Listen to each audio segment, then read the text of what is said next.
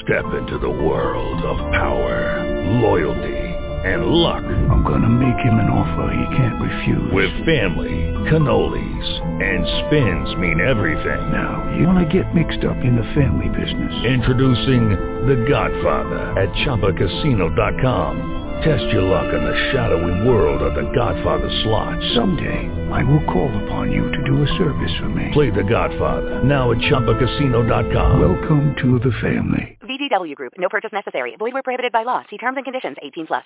Blog Talk Radio.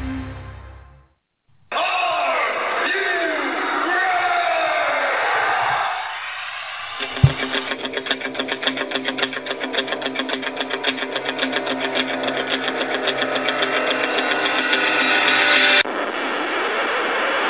time for the Get Ready Show! I am the best in the world at what I do. Give me the microphone and go away. The best in pro wrestling talk. And that's the bottom line because Stone Cold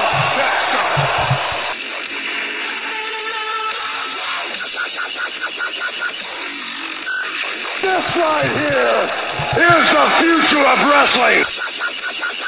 And it begins now. Can you dig it?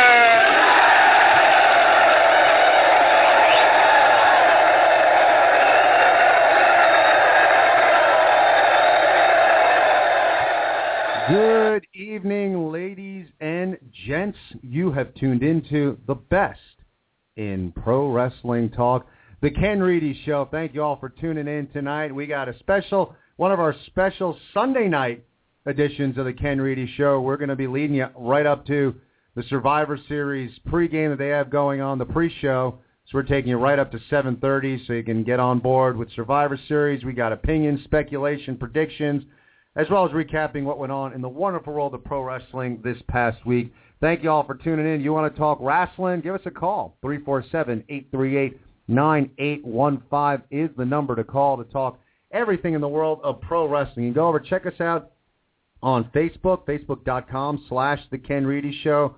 Check us out on Twitter. At The Ken Reedy Show is our handle over there on the Twitter. And, you know, you can check out our website, thekenreedyshow.com. We got blogs over there. You can listen to the show. We got other info and stuff over there. So go check out thekenreedyshow.com. Check out what's going on over there. Uh, we're going to get right into it. As always, I got my tag team partner on the line. Dave is here this evening. Dave, how are you doing this evening? It's Survivor Series Sunday. It's a Thanksgiving tradition. Well, it's not Thanksgiving, but it's still a tradition. And I'm ready to talk some Survivor Series. Let's uh, let, let, let's get right down to it. First off, before we get into all that is Survivor Series, uh, so, you know, go over to the Facebook page, Facebook again, facebook.com slash the Ken Reedy Show.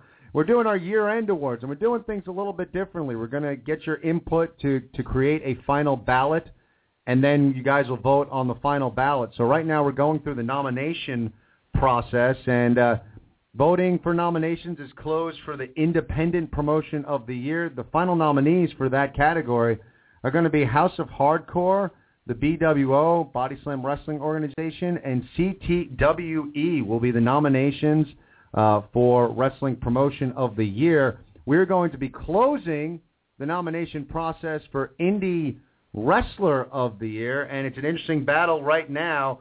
Uh, we got Steve Alf is in the lead in the top spot.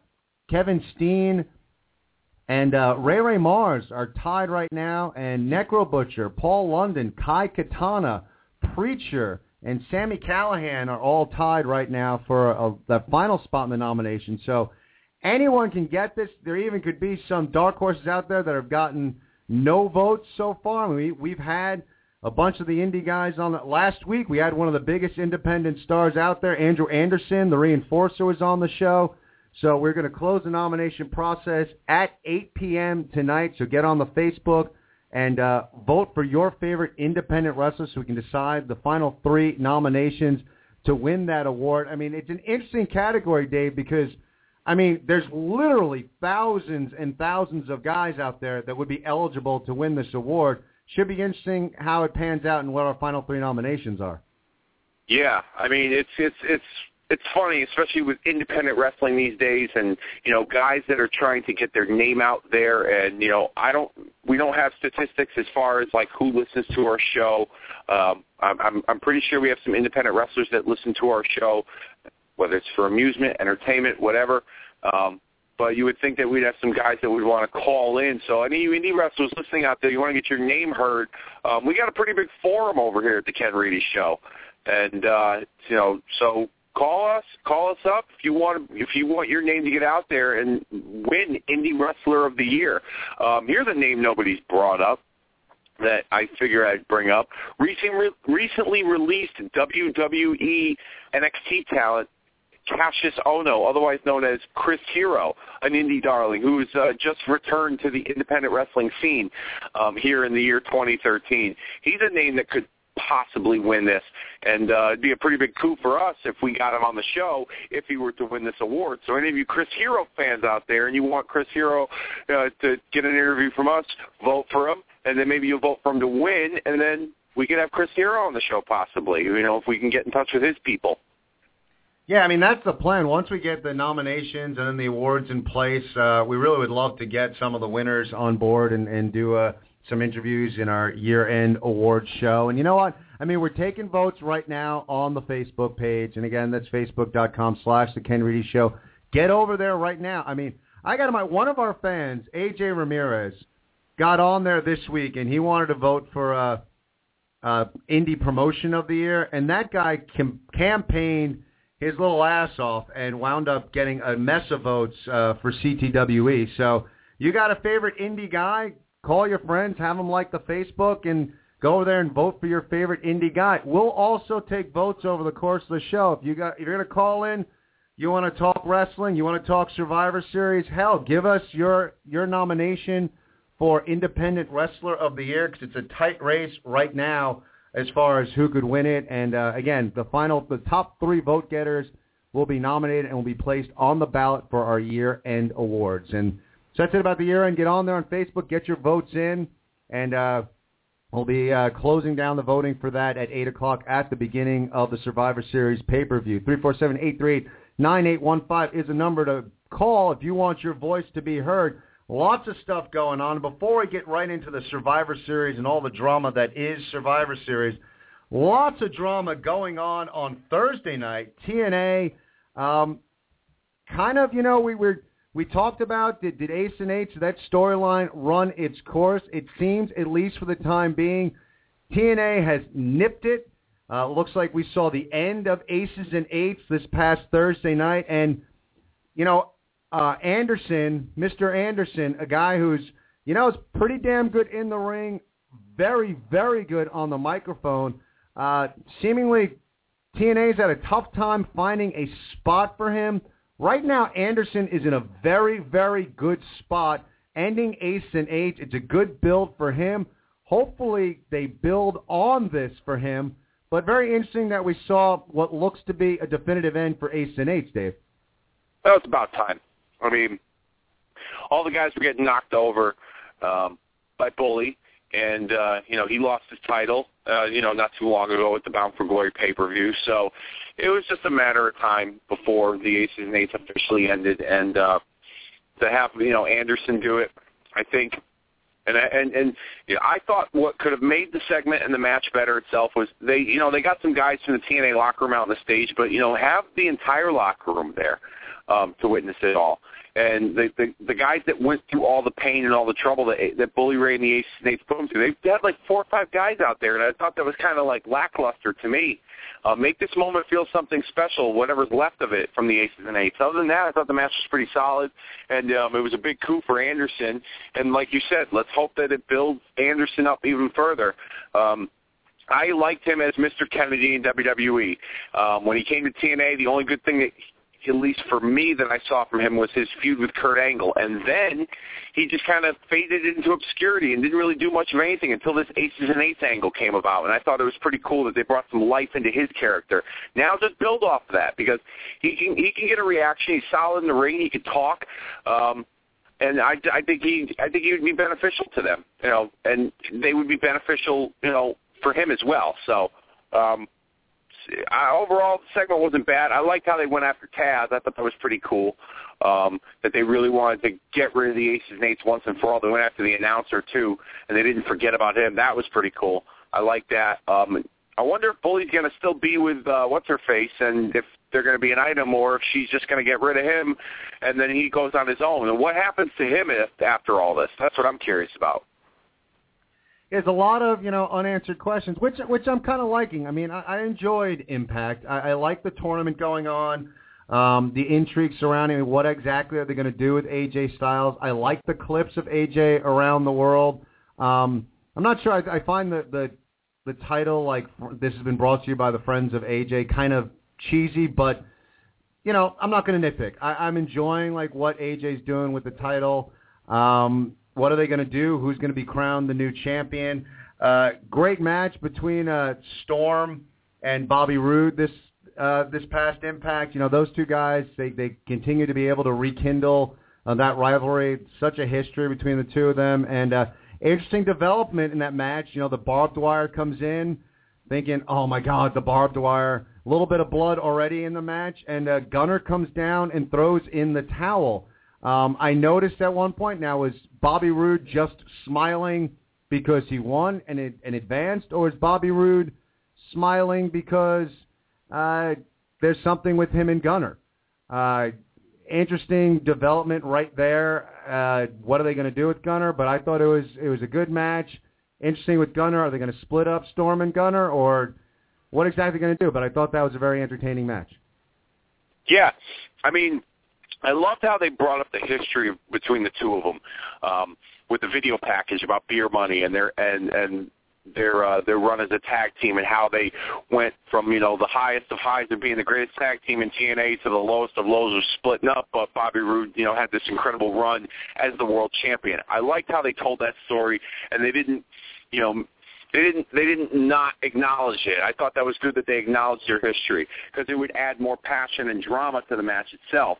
Um, I think the stuff with Gunner, um, where that's going to go, at least in my opinion, I think it's going to turn out to that we'll see Gunner turn on James Storm eventually, and it will be the you abandoned me for to be selfish for a world title shot, and you should have helped me in my career, my you know my, my time in TNA, and I'm trying to get a, a break in the business, and you know you were supposed to help me do that, and you abandoned me kind of thing. And and then you know maybe Gunner will get a rub from having a little bit of a feud with James Storm. Um but that's where I kind of see it. And uh as, as far as Bobby Roode and the tournament goes um in the in the match itself I thought it was a pretty damn good match uh in a short amount of time, they took two guys who didn't really have anything to do with each other for the better part of a few months and build up a, a nice, decent little match with the video package and then the, the, the attack at the bar the other night from Roode on the Storm into a pretty solid little build-up for a match on TV that had a finish like that. I thought it was actually pretty solid. I did too. I mean, I, to me, like those two guys, you, you can't go wrong. Um, you know, the two of them in the ring, and uh, you know the history is great. The match was great. Uh, real solid stuff. Real solid stuff out of TNA. And we've you know, we've been real critical on the show as, as most wrestling fans. But I gotta, you know, give credit where credit's due. I, I, I thought Thursday was was a decent show. And now going into next week, interesting because if you if you know your tradition and your history, uh, as far as wrestling and Survivor Series, that Survivor Series started as a WWF Thanksgiving tradition where it would air on Thanksgiving night. And whether it's an, an homage or a Dixie Carter kind of giving the WWE a little bit of a rib here, but Dixie planning an elimination tag match, uh, a traditional Survivor Series match, if you will, for this Thursday night on Impact on uh, Thanksgiving evening, uh, where you got Kurt Angle and Bobby Roode captaining the, the two teams. Uh, interesting development for TNA. I'm curious, like, which, uh, who's going to be on each team, but uh, I'm kind of looking forward to this matchup. I like the rivalry between Angle and Roode, and and should hopefully be a very entertaining matchup, Dave.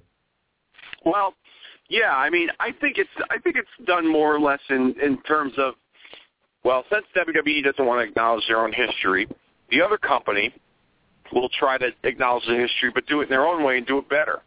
Um, because you know, wrestling fans over the past several years, myself included, have been very disappointed in the in the Survivor Series pay-per-view. It seems to have degressed over the past few years, um, especially with the fact that there are no there are the the entire pay-per-view used to be stacked with elimination matches. Now you get one two at the most, maybe on the on, on the actual Survivor Series pay per view. And to me, that kind of I don't know. We talked about it on last week's show. I think it kind of blows. I think they should have more elimination matches and maybe you know a couple of title matches, kind of balance it out a little bit. But um, I think it's pretty cool that TNA is going to do it. I kind of have a feeling that you know with Roode being a part of the Ego group, that we'll see uh, Bad Influence as a part of his team. Um, who will round out the fourth guy? Who knows? Um, who will round out, you know, Team Angle? Who knows? But it should be a pretty good match. TNA seems to deliver on the in-ring product. Um, more than the actual uh, execution of storylines itself. So I don't see the match being a bad match, um, unless unless lightning strikes, you know, one of them in the ring, and then they have to cancel the match. But I doubt it. Um, but like I said, I think that's their way of trying to rub it in WWE's face that we're going to do what you do, but we're going to do it better. I agree, and I'm looking forward to it. I mean, you hit the nail on the head. You know, our, our biggest gripe with uh, with TNA, and, and you know, some people might disagree, but I think in ring, you know, for TV, I, I think TNA is is far superior uh, on a consistent basis as far as their in ring product. What really hurts them is creatively how they use guys, uh, storylines, and uh, the writing and characterization surrounding the guys, but. Uh, their in-ring product is always good. So I'm looking forward to this elimination tag match being a, a very entertaining, great match. And uh, you know, it, it's really cool though that they're, they're acknowledging, like you said, acknowledging Thanksgiving. And as we go into the history on a Survivor Series Sunday, um, you know, a lot of history surrounding this pay-per-view, a pay-per-view that did start off as uh, being a Thanksgiving evening tradition. And interestingly enough, it's funny because when Survivor Series started I was never able to watch it because for me, like it was like my mom was never going to let me go and watch wrestling on Thanksgiving night. You know, it was all about family, so I never saw like those original Survivor Series live. I saw them later on, but uh, a great tradition. Uh, the second longest running pay per view uh, out of the big four. Uh, there's WrestleMania, and then there's Survivor Series. So uh, there's a lot of history surrounding this event, Dave. Yeah, I mean, interesting note that I don't know if some of our listeners know, you know, whether you know or not, but WWE is not the first company to run a pay-per-view on Thanksgiving evening. Jim Crockett Promotions and the NWA used to run Starcade. And when Vince McMahon came up with this concept for Survivor Series, um, he had a little bit. He had some backing from uh, Dick Ebersol and NBC to help him get you know, even further out there in the pay-per-view world. But he went to all the cable subscribers and told them, we'll put this product out, a better product, WWE Survivor Series, on Thanksgiving night for this price if you don't run Jim Crockett's NWA uh, pay-per-view, which was Starcade at that time. And the pay-per-view subscribers said, well, you know, Vince is a hot commodity when it comes to money, so we'll take him over Crockett. And Crockett couldn't run the pay-per-view that night. And then that's what created the, the following year um, them doing the Clash of Champions on free TV as opposed, uh, uh, uh, opposed to WrestleMania 4. But that's what started the Survivor Series pay-per-view on Thanksgiving evening was that Vince basically kind of pushed Jim Crockett Promotions out of that spot because Crockett used to run on Thanksgiving Thanksgiving evening for a few years. So um, lots of history, especially with the elimination tag team matches too.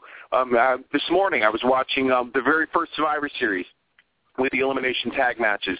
The main event was Hulk Hogan's team versus Andre the Giant's team coming off the heels of WrestleMania 3. Andre had one-man gang, Rick Rude, King Kong Bundy, and Butch Reed on one side. The other side was Hogan. Uh, Mr. Wonderful Paul Orndorff, Ken Patera, The Rock Don Muraco, and Bam Bam Bigelow. Huge match. I remember watching that match on tape later as a kid because I wasn't allowed to watch wrestling on Thanksgiving either. I had to suffer through football at five years old, and I didn't care for football at five years old. Um, but uh, yeah, the, the the match was a pretty big deal because that was the first time for me, at least as a kid, where I saw Hulk Hogan lose in a big match. He got counted out, and I was was used to Hogan coming out the victor at the end, and he lost. I thought it was a big deal. I remember watching it on tape. A friend of mine had it on tape that I borrowed, and I was pretty disappointed. But what I loved about the history, the, the, the Survivor Series elimination matches, is the diversity with the where they would mix up some of the the main event with the mid card talent and team them up together and guys that you wouldn't necessarily see either teaming together or even facing each other um, in the same match. And what I really love, which I think that WWE could possibly pull off if if if they were to do it next year, if the tag team division is still the same, where they used to have tag team Survivor Series elimination matches, where they would take five teams five tag teams and make them form as one team against another five tag teams as one team, and there would be 20 guys essentially in a match. So there'd be 10 guys for each team. It was a 10 on 10 match, and if your tag team partner got eliminated, let's say you were um, the natural disasters, if Earthquake got eliminated. Typhoon had to go too. They were part. It was a one. It was a unit, and they did that a couple of years. And I, I love that concept. I thought that was pretty cool. In fact, that was where we saw the creation of uh, Mr. Fuji turning on Demolition and joining with the Powers of Pain in one of those tag team matches. But the elimination matches, you could do so many things with them still nowadays, but what you really did in WWE with those elimination matches was you settled some beefs, and then you maybe even started some new ones with guys across from, uh, from the teams from each other that, like I said, never really really teamed with each other, formed with each other, but a lot of great memories from back in the day with Survivor Series.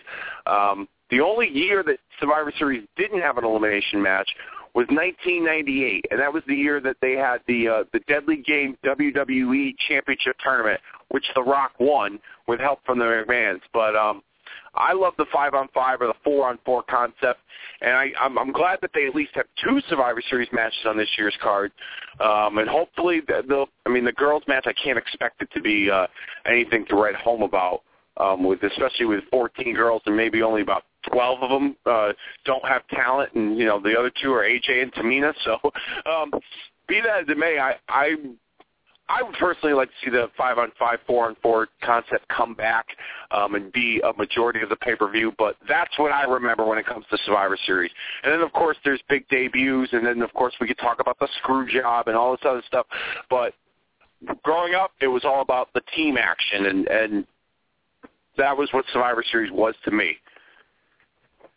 Agreed. You know, and it's funny that you mentioned like the screw job, the Montreal screw job, because as much as like I would love to see them go back to predominantly these elimination team matchups, especially now that you know the WWE roster. I think. Look, I'll be the first when we get into this year's Survivor Series. I, I think it's been a lackluster build to this pay per view. However, that you know that being said, I, I do think that this year has seen the WWE do a real good job at, at building their roster top to bottom where you have a lot of guys, you know, in storyline, substantial characters where this is a good era that I think you could have done a, a pay-per-view with just elimination tag matches with a couple of title bouts. I think this was a year you could have really uh, done something like that. Um, you know, in years past, and and we've talked about it on the show that you know I think John Cena sometimes gets uh, undue criticism because John Cena, if the WWE product isn't good, it seems like John Cena gets uh, the bulk of that criticism uh, because of the the overall product not being good. And there was a while there where, admittedly, they were cramming John Cena down our throats and. The, the card was very top heavy for most pay-per-views where John Cena's storylines were being overly developed and the, the rest of the card not so much. This past year, I think there's been a really good job by the WWE to uh, develop a lot of new characters, a lot of secondary and tertiary storylines where this would have been a good year to do uh, more team elimination uh, survivor, traditional Survivor Series bouts. Um, and interestingly enough, it's funny because when you go into the history, and as much as I, you know, remember these these elimination uh, tag team matches, and you know, you're right. I forgot that you know the team matches that if you, one member of your team was eliminated, then you were both eliminated. Um, and as much as I loved all those traditional Survivor Series matches, when I think history, when I think of you know Survivor Series, you know the first thing that I think of is the Montreal Screwjob and everything that was surrounding that, and not a traditional Survivor Series matchup, but something that uh, is a moment that uh, will will live in infamy for, forever. Uh, it, it's just one of those things in wrestling. Uh, you know, for myself, watching it live, and, and you know,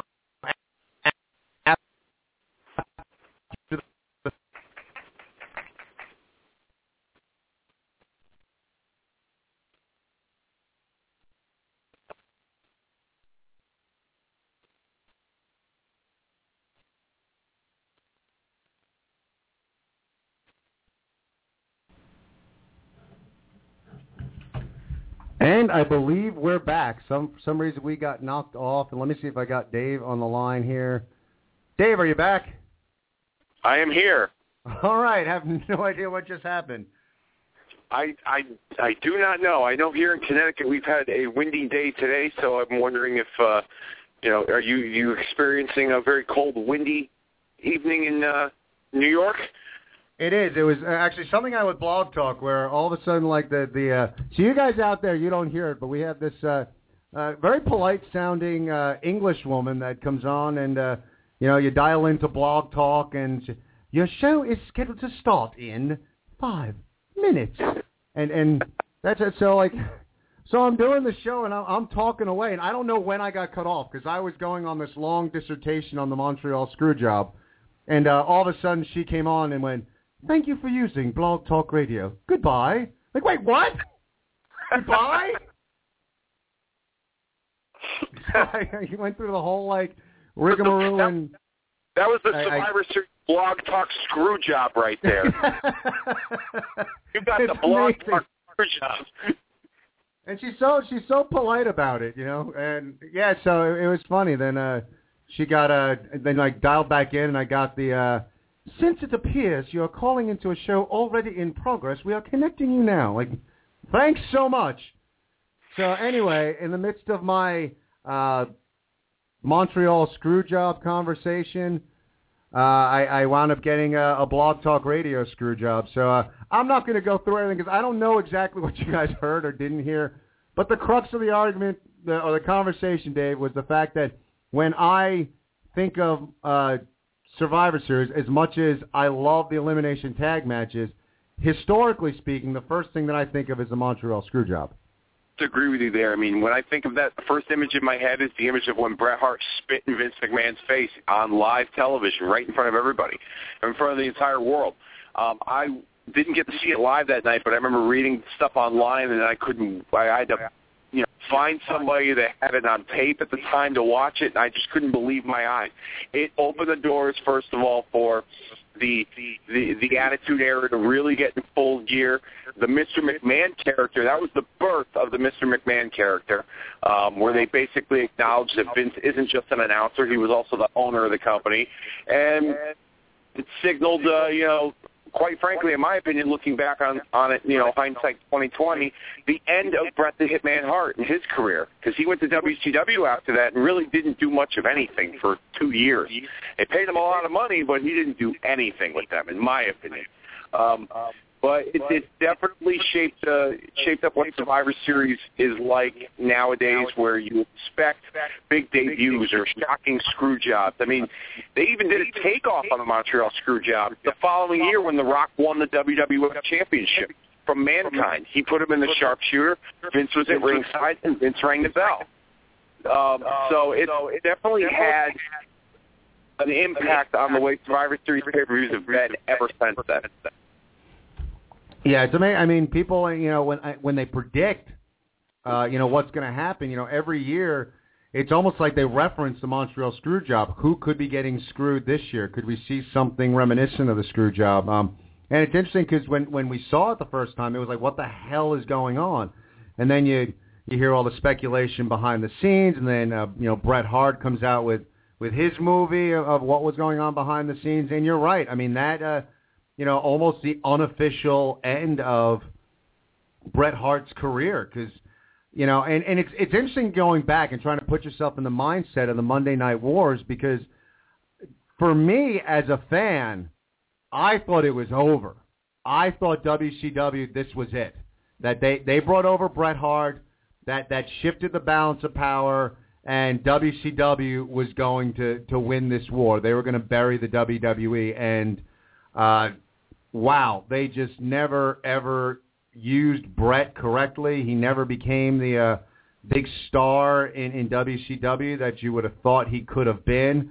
Um, it was just he just he faded away once going to WCW, and uh, you know it's amazing when you go back and you you think about those Monday Night Wars. I mean, all the ducks were in a row, all the all the soldiers were lined up. It was the writing was on the wall that WCW was going to win this thing, and somehow they found a way to lose it, and Vince McMahon found a way to to take it, you know, and and in no small uh, you know reason uh, with the birth of the Mr. McMahon character. I mean, that did a lot for the product.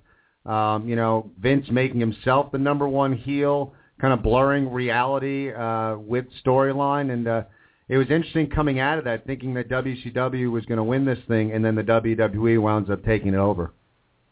Yeah, it was definitely a, that that pay per view was a turning point for um, for both companies, for a lot of people involved. Um, another thing that I want to brought up briefly Survivor Series was the big debuts that take place at Survivor Series. It seems like we all remember, you know, 23 years ago, The Undertaker debuted from my hometown in Hartford, Connecticut, as the mystery man of the Million Dollar Team with Rhythm and Blues and Ted DiBiase.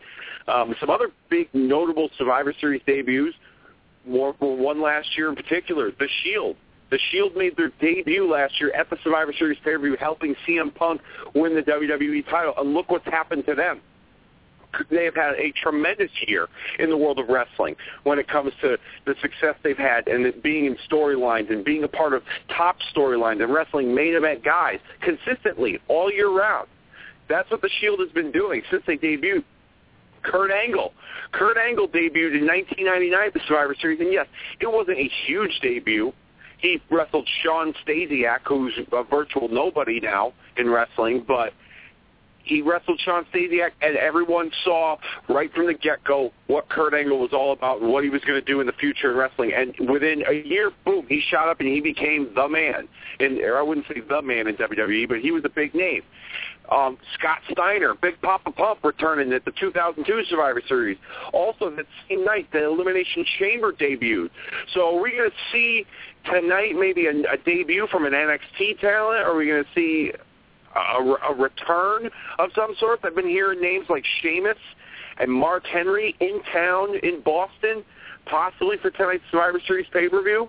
Um, I would love to see it only because I think this pay-per-view needs a little bit of jolt of some you know, shock value to it. It wouldn't be hugely shocking, but Survivor Series has also been known for, like I said, the the, the screw job and big debuts, and we've seen some pretty de- big debuts over the years at Survivor Series that have done, you know, wonders for these talents. Are we going to see the Shield go on to even bigger things, whether it's together or individually, because they debuted at Survivor Series last year? Are we going to see the, the, the downfall of the Shield tonight in their elimination match?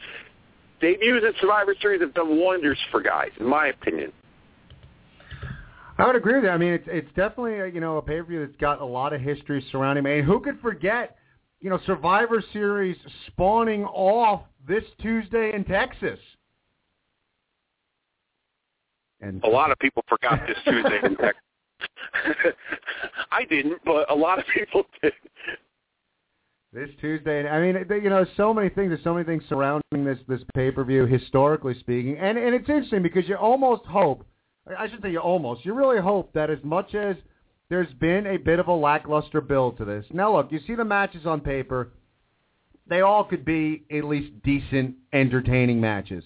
You kind of hope that as much as the lackluster build uh, has been there uh, with all the history surrounding this pay-per-view, uh, the the 26 years prior to tonight's pay-per-view that you know they deliver on something if not historic, but something that's very entertaining and really, you know, blows up the landscape. Uh, I'm hoping that we see some sort of surprise tonight, whether it's a debut or a return or someone turning on someone else or a, you know, we see. I mean, we've been seeing the chinks in the armor with the Shield. Do we really see that team uh, really beginning to break up? I mean, they've had a hot run uh, this past year, and I got to say something about the Shield.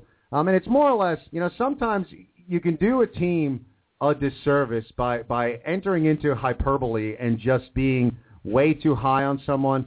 And as much as I loved when he started, JBL is absolutely killing me on commentary right now. I cannot stand this guy. I mean, right now, guy is giggling through uh, almost every match he calls. He yells, "What's up?" Uh, when R-Truth is coming to the ring, as well as "Oh" for the Usos, and and he continues to put out there that he puts the Shield in the same category as the NWO and the Four Horsemen. Now, I think the Shield has been great, and it's been a great run for this year. But in a historical context, I mean, come on, can we just can we place them like really where they are right now? Now, maybe when it's all said and done, we'll be thinking that. But when I think of historical factions, I'm sorry, the Shield does not pop into my head. They're on a a very long list before they start to crack into the upper echelon of all-time factions, and it's just it's really kind of getting on my nerves that every time we see the Shield in the ring, that JBL is is putting them up on this historical pedestal that is just not there. And for me, I think you're doing the Shield a disservice. They've been very good. They've they've been tremendous. They've been almost a breath of fresh air in the world of professional wrestling. Three relative unknowns as far as the WWE landscape coming in there and wreaking havoc over the past year. Let's just taper where exactly we're putting them historically. But I'm looking forward. I'm hoping that we start to see more and more uh, splits or, or uh, you know dissension in the ranks, and uh, I, I'd be curious to see what each one of these guys can do on their own. But lots of stuff surrounding the Shield. What are we going to see out of them from tonight, Dave? Um, I think we're gonna. I think we're still going to see the Shield as a as a functioning unit. Uh, we could see maybe some teases of dissension, but I think they're going to. If we want to go predictions, I think the Shield is going to come out victorious. The three of them. I think they'll be the three survivors left um, from their match, and they'll win. As much as the baby faces have, you know, garnered some. Uh, so- some advantage over the past few weeks with the return of Rey Mysterio added to that team. I think the Shield will show some dominance, and they'll kind of tie it into along with the storyline of Randy Orton needing the Shield's help, and the Shield comes out victorious in their match. Can Orton do the same thing for the Authority, sort of thing? Maybe they'll tease that a little bit. Um, as far as you know, the JBL comments that you made, um, I agree with you. I think he just gets a little he- he's re- repetitive a lot, and he says some things that just don't kind of make sense with the character that he's trying to portray as the heel commentator. Um, I think from a from you know a, a fan standpoint and, and knowing the wrestling that I know and what you know what other fans know, I think the Shield in today's WWE in the past five years, they've taken new guys, they brought them in, they come in with a big splash, and after a few months, boom, they kind of fade off into the sunset. They really don't do anything with them. Um, I mean, we kind of saw that with the Nexus, with Wade Barrett. Um, and I really thought the Shield were going to be honest to God. I thought they're going to come in, make a huge deal, and then boom, they're they're disappeared. They're back down to the mid card. But for a year, consistently from last year's Survivor Series till tonight, they have been consistently booked strong. They've worked with top talent. Holy They've cow, Dave! Do you hear that? No. Anyone else hearing this? I, I there's a Toys R Us commercial playing in my headphones right now. What? I I am not kidding. Blog Talk Radio is Now having a schizophrenic episode tonight. Now, now I'm hearing it. Yes. Goddamn blog talk screwing us up. The blog talk What- screwed what is us. that? See, that's what happens. Is it gone? this is surreal tonight.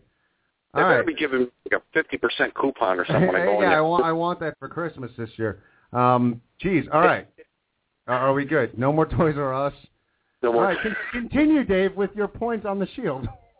My point on the Shield is that they've been booked consistently strong. They've worked with top talent. They have, you know, they wrestled Undertaker and wrote him off of TV by attacking him. They did the same thing to Rey Mysterio, The Rock, Sheamus, Randy Orton, Big Show, John Cena, Daniel Bryan, CM Punk. They've worked with everybody that's been at the top of the list in the WWE. They, to me, collectively as a group, they've been booked similar to the way Undertaker was booked when he debuted at Survivor Series in 1990, all the way till the following year when he beat Hulk Hogan for the WWE Championship. Yes, they're not all heavyweight champions, but they've been booked consistently to look strong and to be a real force and be in top storylines, and that's what happened with Undertaker too. Undertaker came in and just mowed through everybody until he got a title shot. The Shield's been mowing through everybody. Yeah, they've had some losses and some, you know, uh, some the, the wind knocked out of their sails a few times, but when it comes to modern day WWE and the way that they book young guys, these guys have been looked booked strongly for consistently for the past year, unlike other groups and guys that have come in, young guys, made a splash and then fade off into mid-card obscurity and over on main event or superstars or Saturday Morning Slam, and you never see them again. Shield's been a different story. So I could kind of understand. Maybe it's not JBL coming up at this point. Maybe it's Vince telling him in the headset to to really beef him up like beef them up like they are the NWO. Even though the NWO was three established guys that started out, um, I, I compare them to a modern day version of the Freebirds. At least in my opinion, Ambrose is the talker. That was what Michael Hayes was. Seth Rollins, he's like Buddy Jack Roberts. He was the guy that took all the abuse and all the beatings from the baby faces. And Roman Reigns is the big enforcer, kind of like what Terry Gordy was in the Freebird. That's if you want to compare the Shield to somebody, don't compare him to the NWO. Compare him to the Freebirds because that's who they. That's who at least what I see them as nowadays, a modern day version of the Freebirds. It's a good point, and you know, getting back to JBL's commentary, I mean, I agree with you. It's it's kind of weird, you know. His commentary right now is, you know, on one hand, he's, he's supposed to be kind of a heel commentator, but he's like I said, he's chanting "Oh" and "What's up," um, and and what really is killing me is how he just giggles through everything. You got this team, and I think you know, as far as factions go, and let's get get rid of like the historical context because who's I, I mean to me it's like that that's when you start to get yourself in trouble. Like the Shield has been great for 2013, and let's leave it at that before we got to put them in a historical context. Uh, the Wyatts now, the Wyatts have been great, and there's something very different, uh, something mysterious, something uh, unique uh, about the, their approach. Um, Bray Wyatt and the way he he cuts a promo is, is something very different in the landscape of wrestling right now. Uh, he's a guy that you know has a sinister laugh, and even when the, the Wyatts are getting beaten, uh, it seems like Bray Wyatt just has this really evil, maniacal laugh that that nothing kind of stresses him out. You know, he's just he's just so crazy that uh, he's he just doesn't you know nothing really affects him in a negative way, and their entrance is, is so eerie. Everything about them is so eerie. Everything about them is so unknown. They're from the backwoods. They're a cult. And as they're doing their Wyatt family thing, JBL giggles through half the stuff they're doing. How does that? I get it. Look, I know it's a different WWE right now. I know it's supposed to be more family friendly. I get all that. But when you're talking about like if you want to make the point, Dave, that you're saying, all right, you know, maybe it's, it's an oversell job, but JBL is trying to sell how great the Shield is. Fine, I get at least the motivation behind that, but you're trying to sell the Wyatt family as this incredible, mysterious, evil, unknown, cult-like group of individuals that who knows? I mean, for all we know, they could go and try and kill the commentators. We don't know where the, the Wyatt family wrath is going to go next. And JBL giggling through half the stuff the Wyatts do just makes absolutely no sense to me whatsoever.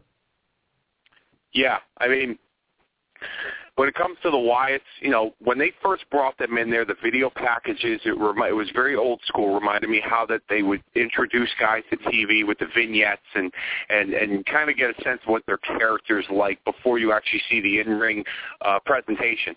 And even with you know, after they would air these vignettes, and before they would build them up like these guys are creepy, these guys are weird, they're marched to the beat of their own drum, they're coming soon, this, that, and the other.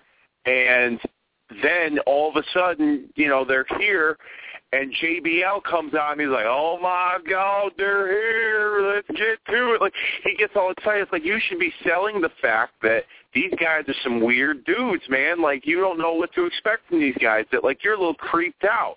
You know, c- color commentators from the past, you know, have, have have done stuff like that. You know, with with characters, they've sold the character.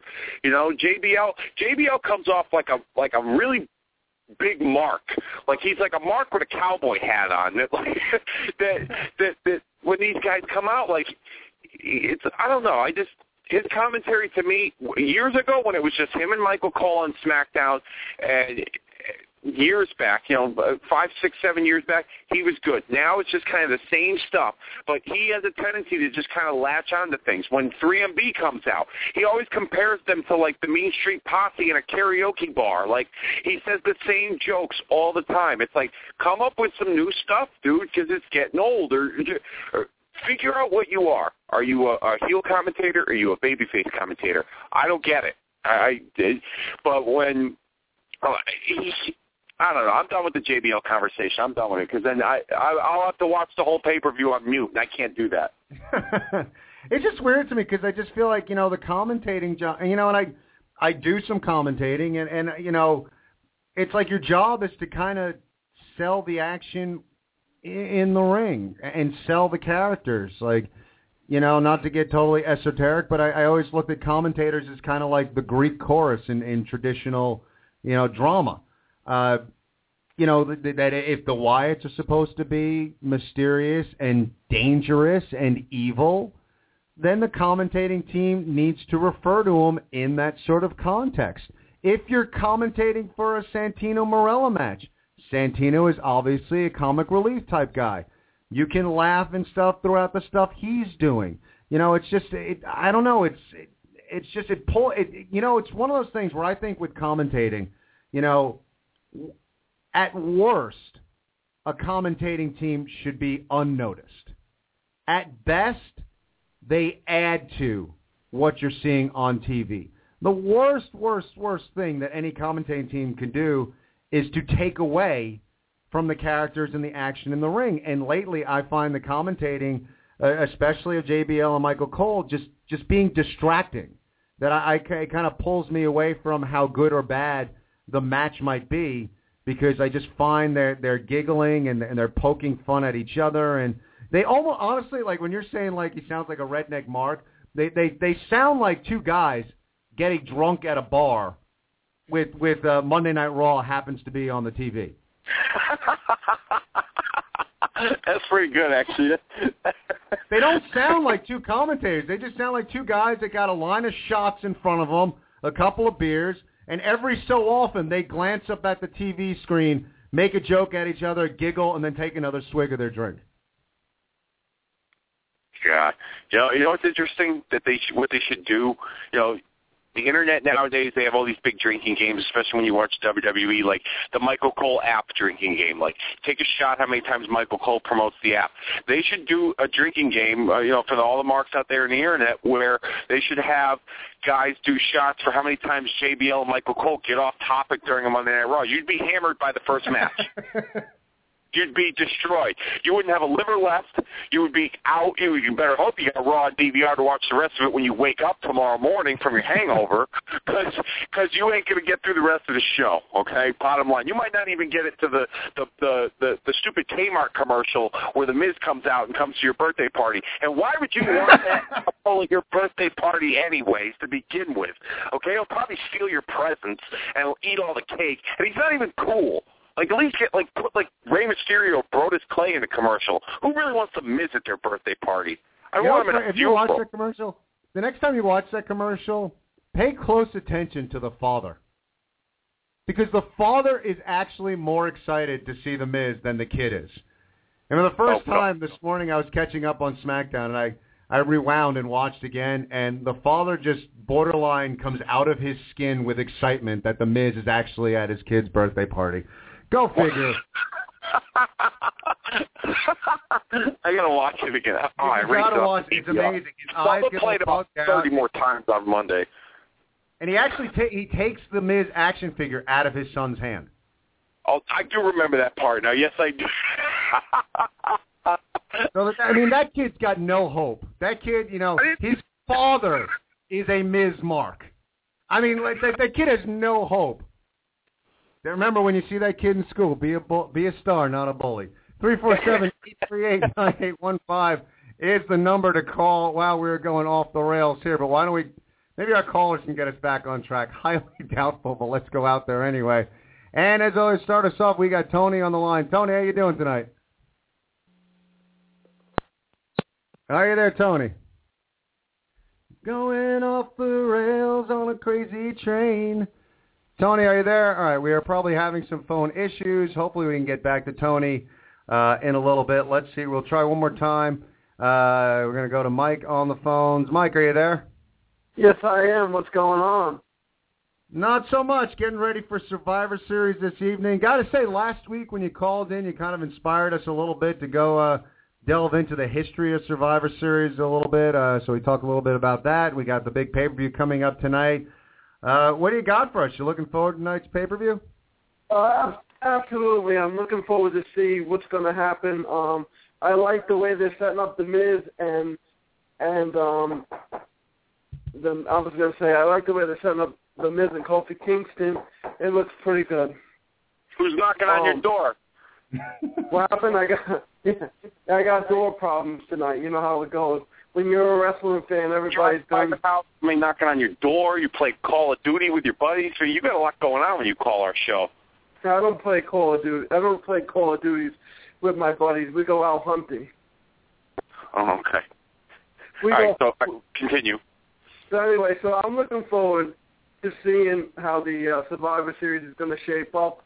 Um, I, I wonder if Punk and uh, Daniel Bryan are going to be able to get along. I like to see how that's going to work out. Uh, I know everybody thinks that it's going to be a smooth match, but you never know. Um, they have a tough task ahead of them with the Wyatt family, so we'll see how that pans out.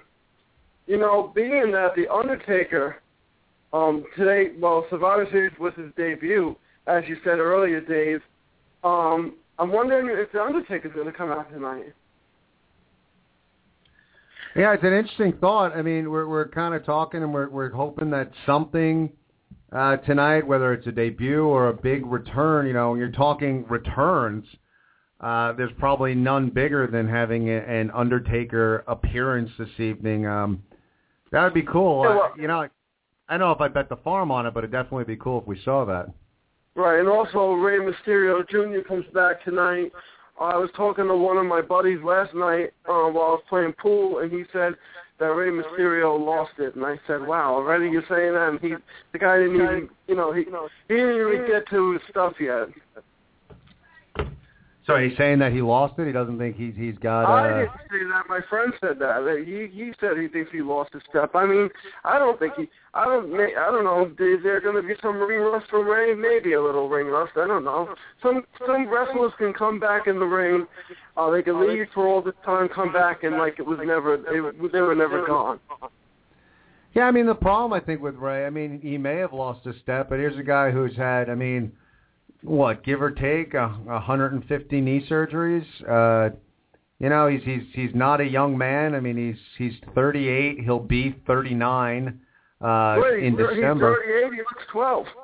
You know, well, he does look young, but uh, you know, wrestling his style, you, you wonder how long he's going to be able to uh, keep up with that. And there were reports. Now he looked all right on SmackDown, but there were reports after Raw that he was seen uh, limping to the back. So who knows? I mean, you know, has he lost a step? Perhaps. I've never been the biggest Rey Mysterio fan.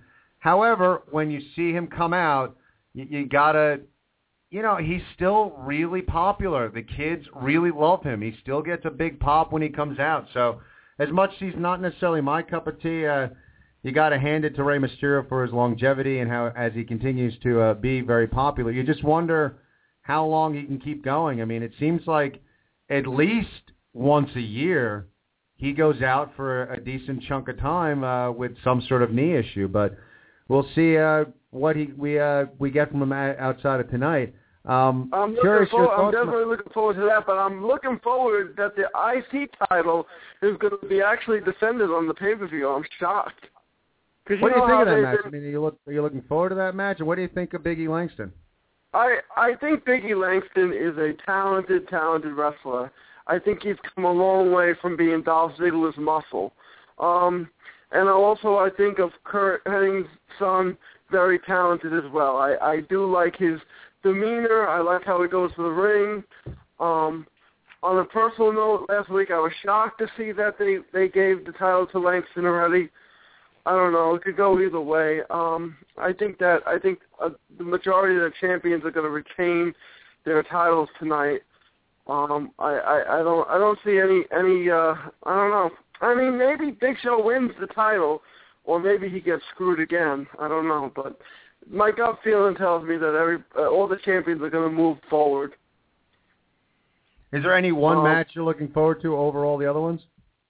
Uh, I'm looking forward to the Total Divas match because that right there is a good product. Okay, you got the Total Divas. Okay, TV show. I don't know if you guys watch it. I watch it because I, I I like that. I'm into the reality of it. Um, I watch the Total Divas, so I like that match because here's the brainchild. Okay, and, and, and it's gimmick. Okay, and it's real life story, uh, real life story based. So that's a, a match I'm going to be interested in, the Divas match. Um, and of course, Triple H is not wrestling, so if there was a match with Big Show, that would have been really great. I would have, I would have loved to see him take on the Big Show. That would have been fun. But uh, Triple H is not wrestling. Who knows? Maybe Triple H screws somebody tonight. So maybe they do it. Maybe they do a Montreal relive screw job. I mean, I think Bret Hart's going to be there tonight. It's a good point.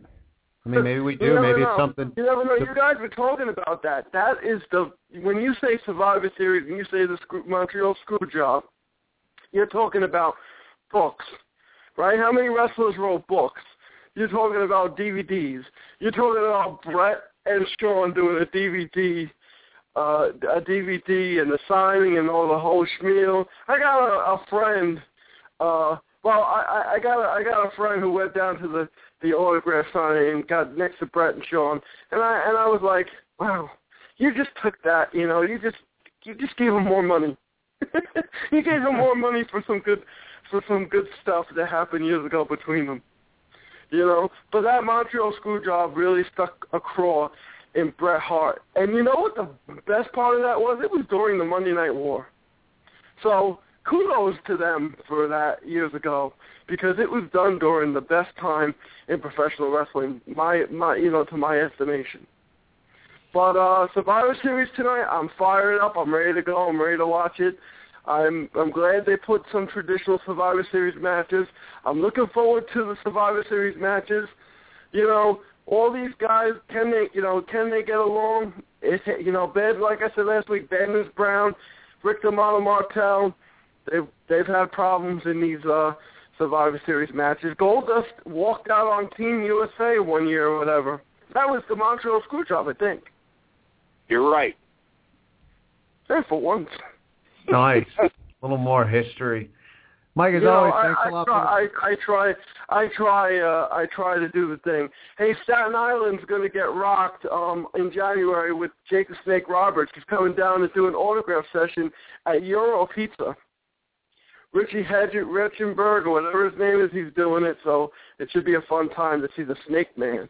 I'm going to be down there. I got, I got some words for Jake. But anyway, speak to you guys soon and uh, enjoy the Survivor Series tonight. All right, yeah, Thanks, thanks, Mike. for the call. Give us a call tomorrow. right. We'll talk reaction. Take it easy, Mike.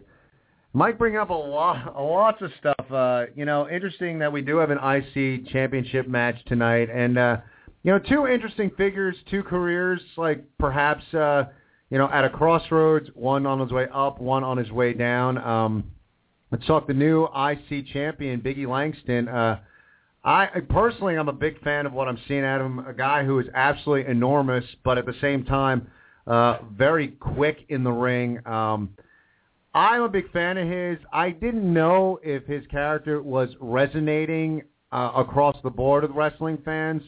Tremendous pop on Monday night when he finally won the IC title. Uh, this guy's star is getting bigger and bigger. Interesting when he teams up with Dolph Ziggler on SmackDown, and now Ziggler kind of the second banana to uh, Biggie Langston. So I'm really curious how far this guy can go. But this guy is definitely uh, looking like he's on the fast track to stardom, Dave.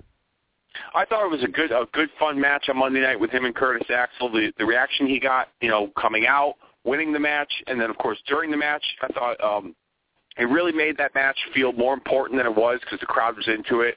Sometimes they'll advertise a championship match on TV, and the crowd just will. They don't expect it, and they're not really popping like, "Oh, it's going to be a title match." Like they just kind of expect the same old, same old. But the crowd was pretty into it on Monday night. Um, as far as Langston goes, from what I'm understanding, he's a name that they are looking at that when the time comes for John Cena to officially walk away and never to return again, which I know a lot of wrestling fans are going to be very happy about, um, Biggie Langston's going to be the next. Biggie Langston's going to be one of those names that's going to be in line for a big uh, main event push. Uh, him and uh, another guy that you and I both predicted as being. Um, you know the the the big name to come out of the Shield, Roman Reigns. So uh, Langston, they have big plans for him. The one thing I'm kind of curious about is a few weeks ago he saved Cena from a Del Rio beating, and they haven't really acknowledged anything like that. I wonder if they're going to acknowledge it tonight, if they're going to follow up on it going into the next pay-per-view. Um, is are and Langston going to be an alliance of some sorts? Is Langston maybe going to cost Del Rio the title?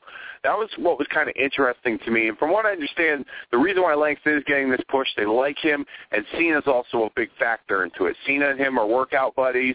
Um, if you watch the Rock versus John Cena DVD, uh, a lot of the you know NXT developmental talent um, at the time who are now on the main roster, guys like The Shield, guys like Biggie Langston, um, they trained in John Cena's gym on his build towards WrestleMania 28 against The Rock. And Langston had some sort of bench press record that Cena put on him, and he broke the record. And they've become good friends ever since. And um, from what I understand, Cena's been a big supporter of him getting a, a an opportunity in the spotlight. And uh, I kind of like Langston. He does he does some stuff different.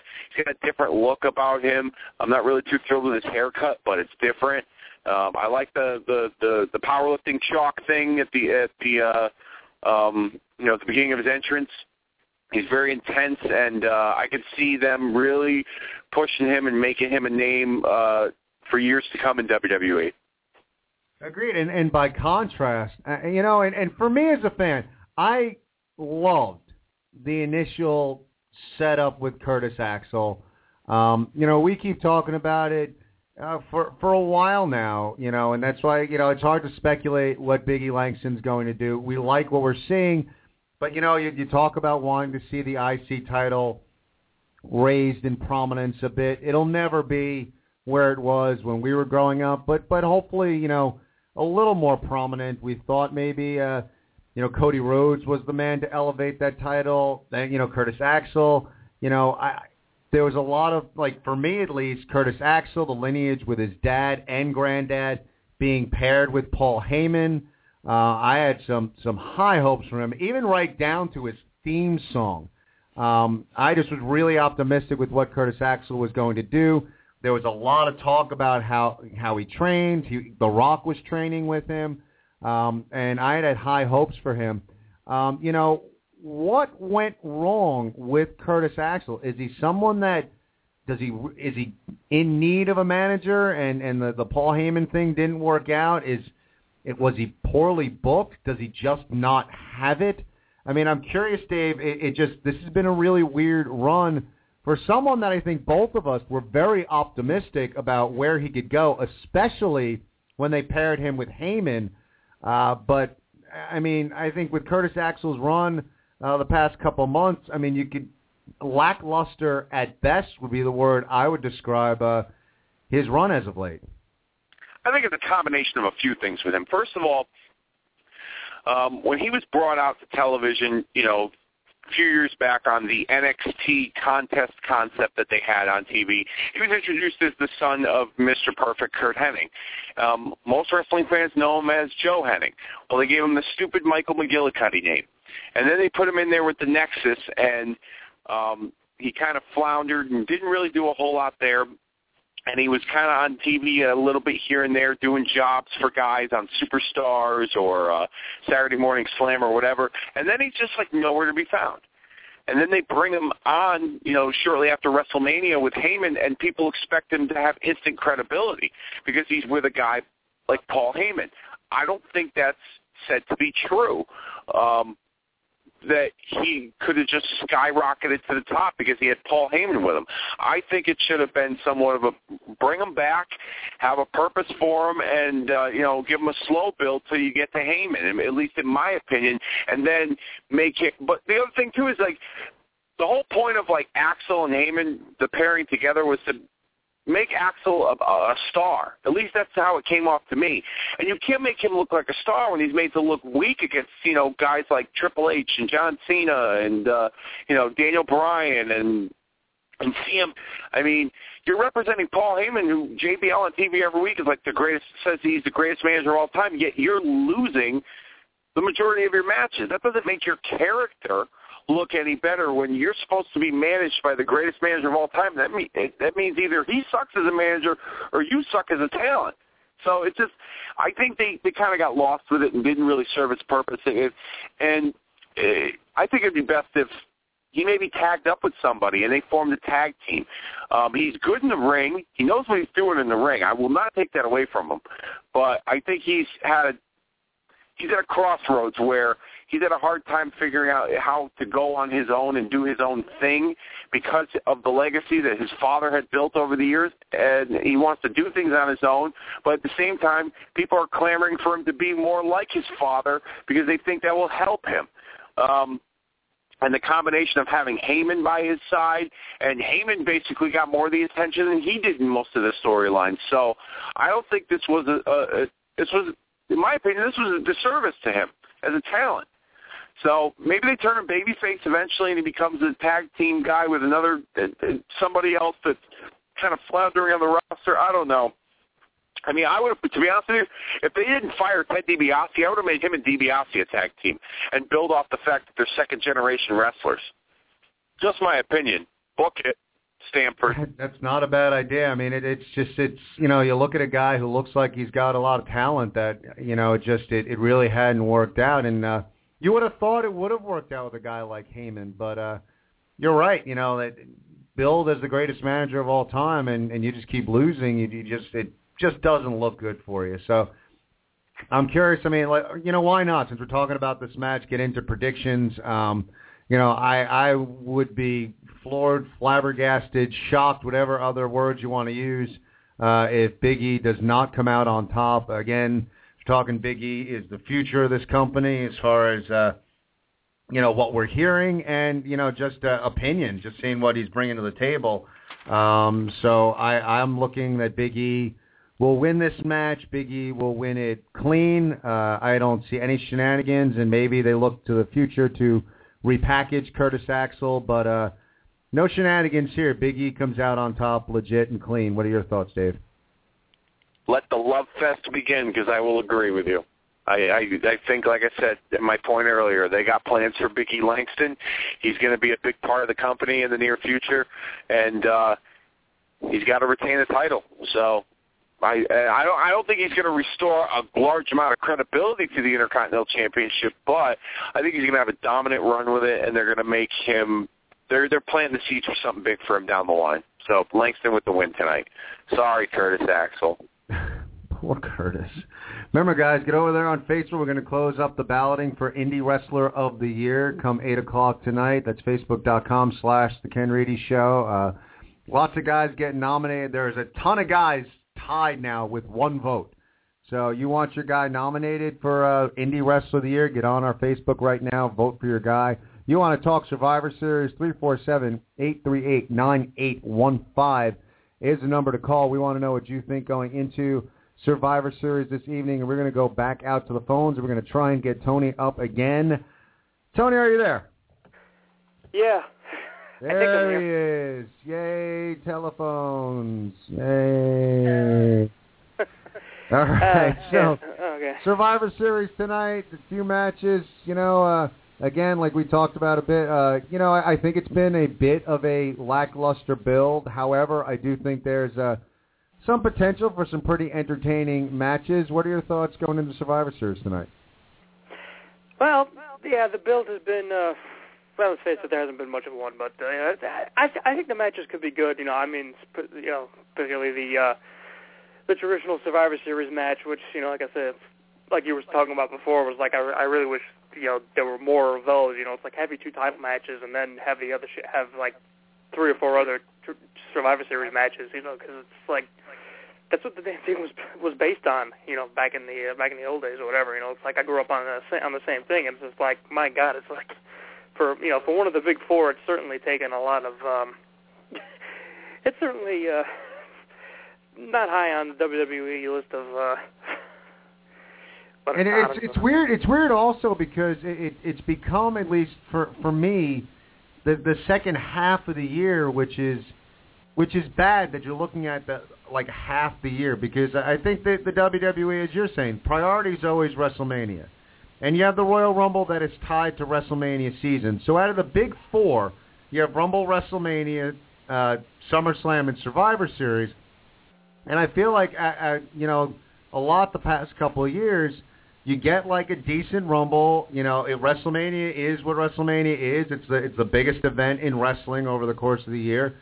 And then the latter half of the year, you get a lot of times a lackluster SummerSlam and Survivor Series. So it's a it's tough when you look at like you know first half you're you're really excited, and then second half can kind of leave you a little bit flat. So I'm really hoping that tonight is one of those events where you know where our expectations are low and they kind of blow us away with a really good event. Fingers crossed that, that that's what we see tonight.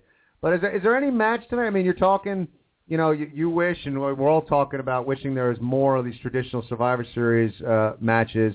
You know, there's the Diva match, and then the uh, the tag team, uh, the tag champs, the Usos, and the Shield, like that match. Um, is there any one match tonight though that you're really looking forward to above all others?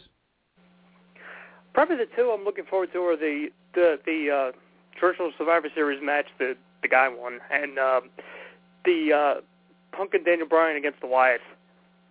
I think those are. I you know, I'm. I just think those have been, been booked better. You know, I mean, even Biggie Langston and Curtis Axel should be should be decent too. You know, and I make it a three. Make make it three. I think Big E's reta- retaining. So, um, but it's you know, I guess it's. uh I expect we'll see some good matches, and then we're probably going to get you know, Big Show and Randy Orton at the end. They're going to do something like really stupid just to keep the just to keep the streak of pay-per-views ending so wretched going. They just they just want to be consistent with that. I'm curious. You brought up the the, the Punk Daniel Bryan match, uh, and and looking forward to that. And you know, it's interesting with the the Wyatt family and and their cult uh, their cult like uh, characterization and um, you know a lot of mystery surrounding them. Uh, CM Punk and Daniel Bryan, you know, functioning as a team. How, how do you see this match playing out tonight? Uh, I I expect uh, the Wyatts to I expect the Wyatts to go over here. Uh, you know, as far as how it'll plan out, I don't know what they'll do. It's, I mean, it, it should be a good match. You know, I mean, we'll probably see a lot of good stuff from you know, well, you know, Punk and Bryan are good, and you know, and um, Luke Harper. Uh, you know, I've enjoyed watching. You know, I mean, I don't know. It's what you were talking about earlier with the, you know, it's like how they built up the, you know, it's like the Wyatts are kind of like this, you know, like this creepy like swamp kind of. uh I don't, I don't know what you call them, but you know, it's. I expect some, kind- you know, it's like I don't know. I mean, I, I, don't know. I, don't, I really don't know what the. I, I just expect. You know, I just expect the match to be good. I mean, as to how it'll, how they'll book it, I don't know. I mean, I, I just expect the Wyatts to go over. So you know, I, I would tend to agree. I mean, if we're, we're getting predictions in that match, I, think we could see the Wyatts going on. But I, I, I like the idea of this match because I think there's a lot of mystery and intrigue going into it. Um, I agree. I'm, I'm curious how it's going to happen. You know, are we going to see dissension between Punk and Bryan? Are we just going to see a straightforward Bray Wyatt interferes? Are we going to see a new member of of the Wyatt clan? Um, you know, the the speculation, and you know, Dave and I talked about, it, and Dave brought up a good point in our pre-show meeting. You know, we keep hearing Bray Wyatt saying that the devil made me do it, and speculation running rampant on the internet, like who is this devil? And uh, you know, Dave pointed out that he is crazy. He could just be talking about Satan, and uh, there's not an actual devil, but maybe there is. Do we see who that devil is when he, he keeps referring to the devil made me do it? Um, interesting stuff surrounding this match, but I, you know, I think it's something that we'll see. Uh, you know, it's something we'll definitely want to see the reaction on on and the the fallout tomorrow night on Monday Night Raw. But Dave, how do you see this match uh, playing itself out? I mean, I think it's. I mean, it should be a fun match. I I I kind of part of me thinks that the Wyatts should go over because it would make them a big deal, um, being two guys of the caliber of CM Punk and Daniel Bryan. But part of me also has a feeling too that because it's CM Punk and Daniel Bryan, they might go over. Um, I I think the way that they the way that the show's booked tonight, I think they're going to need some baby face to win, and you know Cena might be one of them, but I think Bryan and Punk might be the other baby face that's going to have to win this match. Um, win their matches to at least get the crowd happy and into it, as opposed to you know they're probably going to be uh, pretty upset that Orton might retain uh, over Big Show.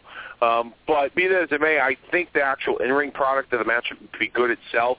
Um, you know, you brought up a new member of the Wyatt family. What about a third guy to even up the odds for Punk and Daniel Bryan? Maybe we'll see somebody from NXT get called up tonight. There's been rumors of Sheamus uh, being in town and making an appearance. I just I heard. I heard there was a possibility that Sheamus might be the guy to um, challenge. You know, uh, answer Ryback's open challenge because there's a possibility Ryback may have an open challenge tonight. So maybe they'll maybe Punk and Bryan will have a third guy to back them up um, tonight or make an appearance after the match. But um, from what I understand, from what I'm reading, uh, Punk and Bryan are still scheduled to have a feud with the Wyatts going past tonight's pay-per-view. So this isn't a one and done thing. Um, but if I'm going to go predictions, um, you know, you know what? I'm going to go on a limb here, and I'm going to go with my gut and say that the Wyatts are going to beat Punk and Daniel Bryan tonight. Can you feel the love tonight? A lot love tonight predicting these matches, but uh, again, Tony, you know, I'm hoping as as we're all in agreement that the uh, the build for this has not been great. That hopefully we get a a good pay-per-view. You guys out there that don't know, Tony is the best blogger in the business, blogs on Raw, SmackDown, and Impact each and, and every week. Check out thekenreedyshow.com for those blogs. Uh, we'll hear from you tomorrow night. We'll talk about reaction and going into Raw. Tony, as always, thanks a lot for the phone call. No problem. Yeah, I'll talk to you tomorrow night. Sounds good. Thanks a lot, man. Sure. And it's Tony talking a little Survivor Series, uh, what he's looking forward to. I mean, it's it's uh, that you know, it's funny because that's a match like right there. There's a lot of mystery and intrigue surrounding the uh, the Punk Bryan uh, against the Wyatt family. Uh, like you're saying, do we get a, a third partner for Punk and Bryan? Do we get another member of the Wyatt family? How does this whole thing play out? Uh, do we see Punk and Daniel Bryan kind of uh, get into it a little bit, a little friction between the two of them? Uh, lots of speculation, but you know, everything coming out, you know, I really like this. And, and it's interesting, you know, depending on who you talk to as far as wrestling fans. I mean, and we talked a little bit about this last week, and who knows what goes on, and who knows the stuff you hear on the internet, what's true and what's not. But you hear the stories about, you know, Daniel Bryan's being knocked down to the, the mid card. Uh, you know, he's, he, buy rates were down. Daniel Bryan's being blamed. Uh, you know, moved out of the main event picture. Blah blah blah. You know, I I like this. Like to me, this is cool. Like for a guy like Daniel Bryan and CM Punk to be kind of slotted into the mid card, it makes the mid card real interesting. To me, this is you know what this is best for business. There, I'll use that. But I think this is good. It, it gives the Wyatt family, as great as the Wyatt family has been since they've come in, it really gives them now a, a real sense of importance. Uh, ha- battling guys like Punk and Daniel Bryan. Um, you know, I, I we're both in agreement. We think the Wyatts are going to go over tonight, which is a huge feather in the cap of them. So I, I don't think CM Punk or Daniel Bryan are, are necessarily taken out of the main event picture permanently. But I like what they're doing right now. I think this really beefs up the mid card. And as we continue to beat the dead horse of saying that it's been a lackluster build to this pay per view, uh, I think this match has got a lot of potential. Uh, it, it gives the the mid card a, a lot of oomph.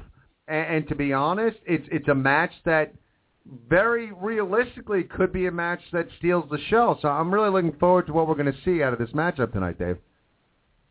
Yeah, um, it's uh, what I like about you know I, I I like your point and agree with it. Um, but um, what I like more or less about putting Bryan and Punk with the Wyatts is that it spreads out the talent across the show. Like you and I talked about in our pre-show meeting. People think it's a demotion into the mid card, but when you have all this talent and you sprinkle it across a three-hour show, whether it's a pay-per-view or a Monday Night Raw, as opposed to some of the three-hour Raws we've talked about being big old snooze fest, it's actually pretty solid. They've got a good groove going on with a three-hour Monday Night Raw, and then with a pay-per-view too. I think it helps with it where they spread these guys out. We're going to have a good, solid match with the with with with this match here, and then we're going to have a, a Survivor Series elimination match with all the talent like the Shield and the Usos and Cody Rhodes and Rey Mysterio. Then there's the Big E Langston thing going on, and then you got the girls where there's some talent in there and there's some isn't, and then you got the t- the two title matches. So you got pretty much three hours of a pay per view. Yes, the storylines may not be as engaging as of late, I will say that, but talent in ring wise, you for a pay per view, they they spread it out pretty good, in my opinion.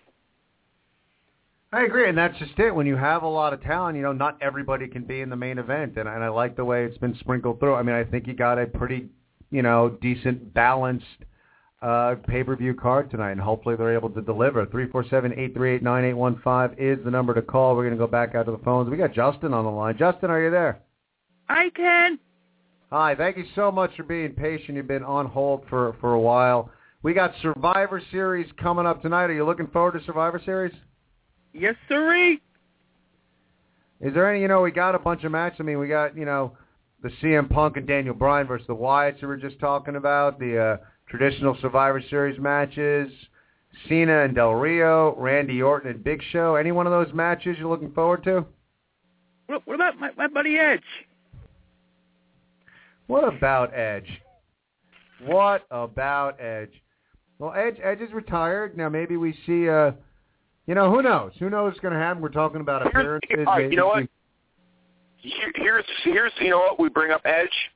I, I, I this just popped into my head because this is what happens in my brain when it comes to wrestling. But here's a historical Survivor Series fact about Edge, which ties along to tonight's Survivor Series. Tonight's Survivor Series emanates from Boston, Massachusetts, at the TD Garden. That same building hosted the 2008 version of the Survivor Series. Edge made a surprise appearance and won the WWE Championship from Triple H in a triple threat match in that very same building five years ago. Are you serious? I am dead serious, like a heart attack. I know. Not a Jerry Lawler heart attack, but a heart attack. Oh, you got that right. Guy. Yeah, it also, Yes. so it's like a five-year anniversary, so that's got a little, little Edge history for you there, Justin. Thank you, Ken. Well, thank Dave. Dave came up with it. I know. He's a he's a genius. I, I I try. You bet So what do you your think? So melon. tonight, tonight, Justin, uh, John Cena is is taking on Alberto Del Rio once again. Obviously, John Cena has the the bad arm. Um, any thoughts? Who do you think is going to win that matchup? It's gonna be uh, Randy Orton. Wait, between John Cena and Alberto Del Rio? No, it's gonna be John Cena. You think John Cena's going to beat Del Rio? So you think Randy Orton's going to beat Big Show? Oh yeah, he's gonna beat the crap out of him. I love I love your calls, Justin. I, so let me ask you something. When Randy Orton and Big Show wrestle tonight, do you think? I mean, now the authority, Triple H and Stephanie, they said that Randy Orton's got to take care of business on his own.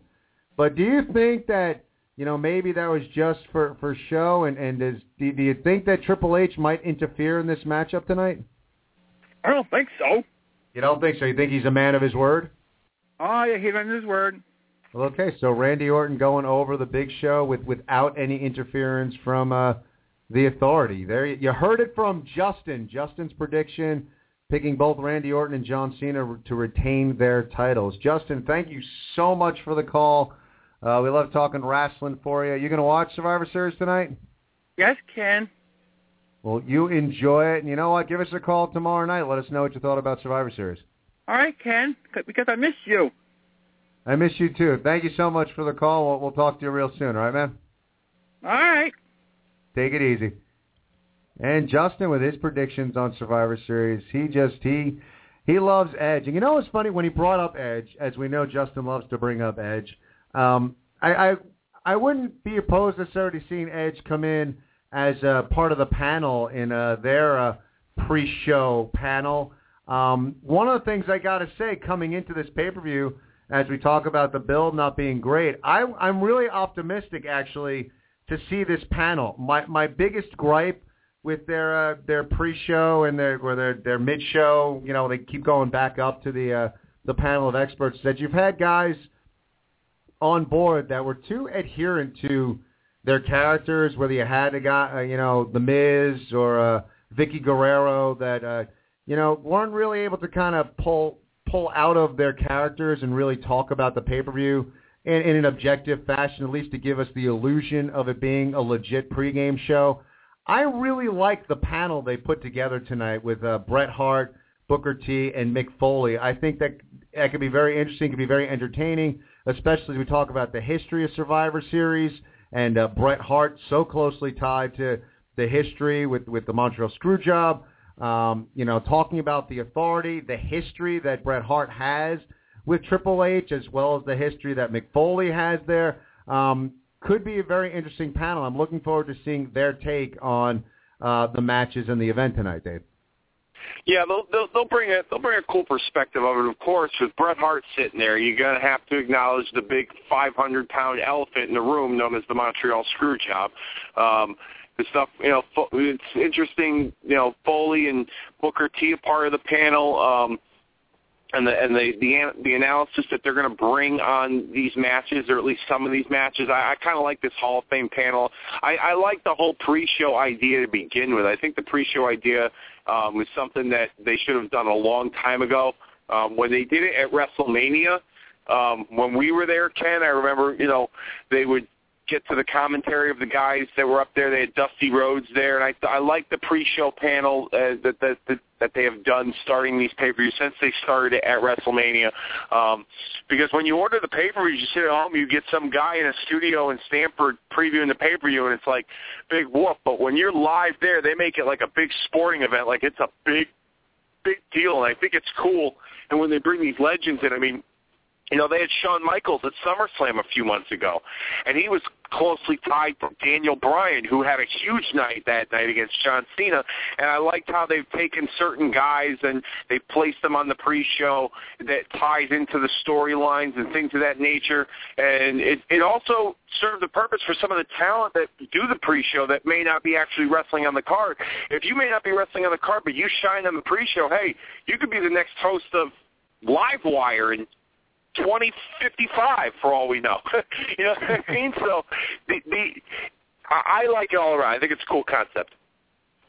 I do too, and I'm looking forward to this panel. This is the uh, this this is probably for me like the the best panel like I've seen. That the panel that I'm really looking forward to uh, hearing their analysis and and hearing what they say. Uh, you know, I mean, the only thing honestly that can make this this pre-show panel better is uh, for Dave and I to be part of it, and that really would just totally put the panel over. But I still think it at least will be decent tonight with the three Hall of Famers up there. So uh, three four seven eight three eight nine eight one five. Again, we have our end of year awards going on right now on the Facebook page, facebook.com slash the Ken Reedy Show. Uh, lots of guys. As I said before, lots of guys tied with one vote apiece. We're trying to set up the final nominations for Independent Wrestler of the Year. Uh, head on over there, get your votes in. We're going to close the balloting on that at 8 o'clock this evening. We're going to go back out to the phones. Here we go. Caller, are you there? Hello. Hello. What's up? This is this Ken Reedy? This is Ken Reedy. And you are? I My name's Rick. I promised Hey, I would you call doing, Rick? from. Hey, I'm good. I'm in Boston right now at the Survivor Series. It's uh, very quiet in here so far, so I figured I'd call the show and say hello. That's awesome. So it's actually you're saying it's quiet in the building right now? Yeah, they just started letting people in about I don't know what is it seven o'clock now. So I'd be surprised if it's even half full when they start the pre-show. Uh, they got a huge, uh, huge set um, for the video boards and Survivor Series, which looks pretty cool. Uh, I would say that it blocks off almost a fourth of the building. That's how huge it is. But Wow. it's pretty quiet thus far, though. So Where very cold seats? out, so I hope they let us in. Uh, we're dead center in the balcony.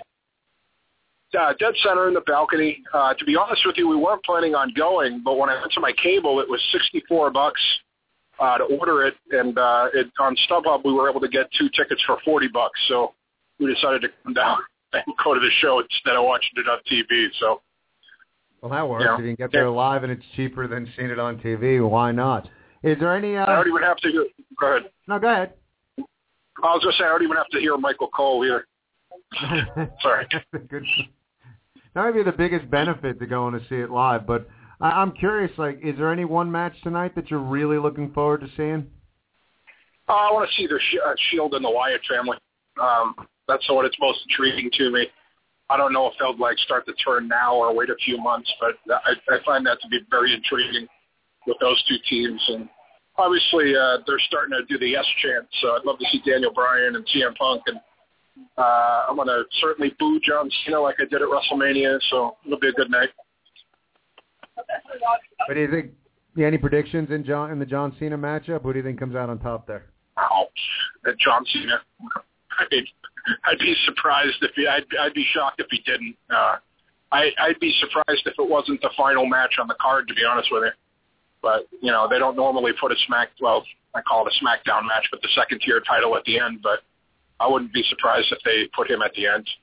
But I don't know. I'm interested. I, I like to see what happens at the Big Show and Randy Orton. Even though I think it's, I think tonight's just going to be like a move it on down the road type of pay per view where everybody kind of goes over, you know, who you expect them to, and you know the titles stay where they are. But you know maybe they'll change titles.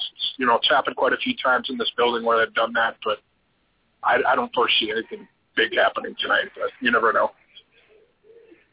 Very good, Rick. Thanks a lot for giving us a phone call. Enjoy. You know, if, if you got a chance to give us a buzz tomorrow night, we'd love uh, your thoughts as far as uh, being there live and a perspective on uh, what the arena was like. But enjoy yourself. Have a good time. Hopefully, they they blow the doors off and give you a kick-ass pay-per-view.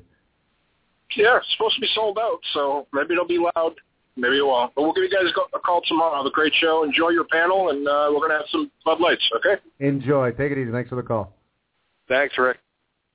Interesting. So uh, it's it's kind of quiet, you know. Uh, it's funny. I guess most wrestling fans are kind of, you know, they want to be cautiously optimistic, and I know for for us as fans, you know, you, still you want to look forward to the pay per view. I mean, you know, and to be honest, like the build for this, you know, this we do the show, so I watch the pay per views, and uh, and don't get me wrong, I'm a fan. I want to watch the pay per views, but you know, the build for this, this may have been one I, I may have taken off if not for doing the show. It it, it hasn't been something that uh, I, I'm overwhelmed with. Even though you look at the card, there's a lot of potential uh, going into these these matches being decent matches. Just the build hasn't been there, uh, and I'm hoping they they kind of shock us. I'm hoping that uh, you know, as much as there's, there's been a lot of criticism going into this pay per view, that uh, they wind up blowing the doors off, and we're like, wow, you know, crappy build, but a kick-ass show. And that's really, I'm hoping when, you know, 11 o'clock tonight rolls around that that's exactly what I'm thinking, that it was just a really entertaining uh, pay-per-view event. But uh, getting into our, our predictions and back to, you know, like, we don't analyze the, the women a lot, so why don't we get into the uh, the traditional Survivor Series match with the ladies? At least, you know, again, nobody's to write home about the, the Divas division, and you know, it, it's it probably is for most still a bathroom break kind of uh, situation. However, at least we have a storyline, a very basic storyline. Some of these women are on TV, some of them ain't. Uh, so we have a Survivor Series matchup between the two teams. Uh, you got to admire everything you've seen out of AJ Lee. She makes the Divas relevant. Uh, definitely an interesting character. She's given Tamina Snuka some relevance. Um, interesting that Kaitlyn is on AJ Lee's team. A lot of history between the two of them. Do we see something between them blow up during this matchup? Who knows? As far as predictions go, you know, I'm actually looking at this. I think AJ Lee is going to be the final survivor. However, I would not be shocked if someone on the Total Divas show winds up being the final survivor. Um, hopefully it's an entertaining matchup, but I, I'm seeing AJ Lee being the final person and, and her team being victorious in this matchup. Your thoughts on this? Um, I don't, like you said, I don't see this being, you know, something to write home about as far as match quality goes. There are some talented girls in there, some are not. I won't name names, but um, I think we're going to see probably a, a breakout performance from somebody in the match um, that hasn't really got a whole lot of TV time. Um, that's not on the Total Divas cast. So somebody from AJ Lee's team is going to have a breakout performance. This match kind of reminds me of a classic Survivor Series match that took place between um, it was the Teamsters, captained by Shawn Michaels with Diesel, Jeff Jarrett, Owen Hart, and Jimmy Anvil Neidhart against the bad guys, which was Razor Ramon, the One Two Three Kid, the British Bulldog, and the Head Shrinkers. And Diesel eliminated about four out of the five guys. And I kind of see something like this happening with that with that bodyguard talent dynamic that um that uh Tamina and AJ have. They have that Shawn Michaels Diesel kind of thing going on that people have compared them to, but in a female version. I could see Tamina kind of cleaning the house on maybe four or five of the girls and really showing her dominance. And this is just a bold prediction, something out of left field. But I think we're going to see something teased between the two with AJ and Tamina possibly heading to WrestleMania 30 between the two of them for the title. Tamina's father was in the very first WrestleMania as, uh, as a part of Hulk Hogan's team in the corner of Hulk Hogan and Mr. T. Come full circle, 30 years later, Tamina's fighting for the Divas title at the 30th WrestleMania where her father was a part of the main event of the first one. I think we're going to kind of see something take place. Some old Survivor Series history going on. Maybe Tamina will have like a Diesel moment and take out a few of the girls, setting up something eventually, teasing something with her and AJ for WrestleMania 30. So I actually see Tamina and AJ winning the match, the two of them, not just AJ by herself. But we're both we're both picking the same team. Uh, interestingly Correct. enough, when you look at that team, you know we we speculated about those stars of the future, and you know we're all the reports we're we're reading and speculation, and, and again, you know when we talk about the stuff you hear online, we always talk about you know you got to take it with a grain of salt. It could be complete BS, it could be a grain of, tru- of truth, there could be total truth. I, I mean, you never know what's being leaked, who's leaking it, why it's being leaked. Uh, you know, half the time you hear some stuff, it could just be market research that the WWE leaks something on purpose just to see how people are going to react to it. That being said, a lot of stuff we've been hearing when it comes to the future is Roman Reigns and Biggie Langston as, as the future of the company. And one person, as far as the female division, we've heard a lot of Summer Rae. And Summer Rae may be in line to get a decent push as far as her role in the Diva division. Do we see, uh, you know, Summer Rae have a somewhat of a breakout performance in tonight's matchup? Yeah, I mean, they got plans for her. Um, and you know what's funny, too? If you go back and you watch last Monday's segment of that god-awful musical chairs between all those girls, um, you notice that they they pan the camera over to Summer Rae quite a few times in the uh, in that segment and put a little more focus on her. So you know when I when I talked about maybe we'll see a breakout performance from somebody. Maybe Summer Rae is that woman that's going to be that's going to break out from AJ Lee's team. And I think I think Natty's going to be the workhorse of the other team and probably take the brunt of the beatings. Maybe her and like one of the Bellas are going to be left because I can't see the other girls doing much. Eva Marie, and what's she going to do? She's going to go in there. She's I don't even know what she's going to do. The, who's the other the the other rookie? What the the little one that looks like she comes from the Girl Scout club? What's her name? JoJo. JoJo, yeah, JoJo. Oh, JoJo. JoJo's not doing anything in this match, in my opinion. It, it, it's not gonna happen. It, so I think we're gonna, I think we're gonna see some quick elimination. They might be taking the brunt of Tamina's beatings from my predictions, in my opinion.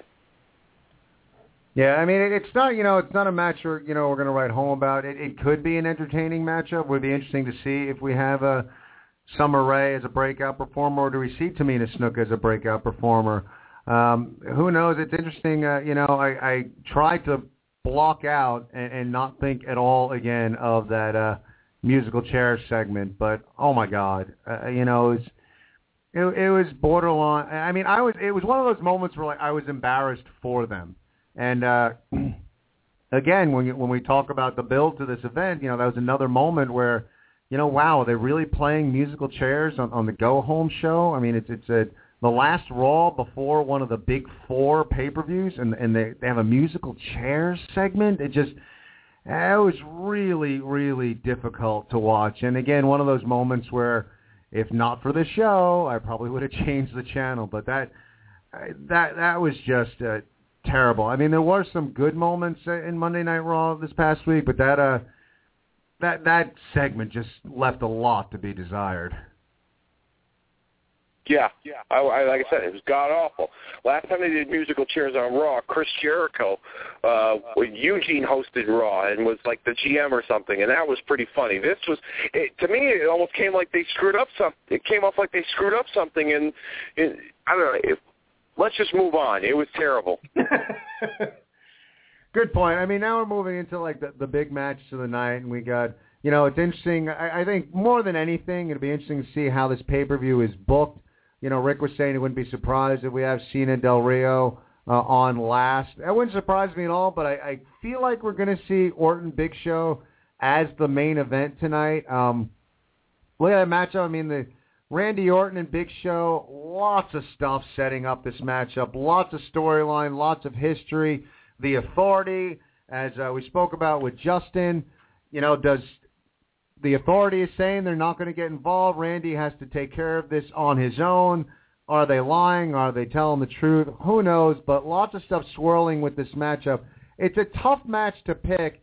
Um, part of me, you know, if we get we'll get into discussion and predictions. If I'm looking at this, it would not surprise me at all if in some way, shape, or form we see Big Show win the match but not win the championship. Um, it wouldn't surprise me we see something like that occur tonight. Uh, I, I would say, regardless of who wins this matchup, I would be absolutely shocked, floored, flabbergasted, whatever word you want to use, if Randy Orton does not walk out the champion tonight. He's walking out with that strap. It's how it happens. Uh, I, I would doubt it's going to be a straightforward victory. There's going to be some shenanigans at some point involved.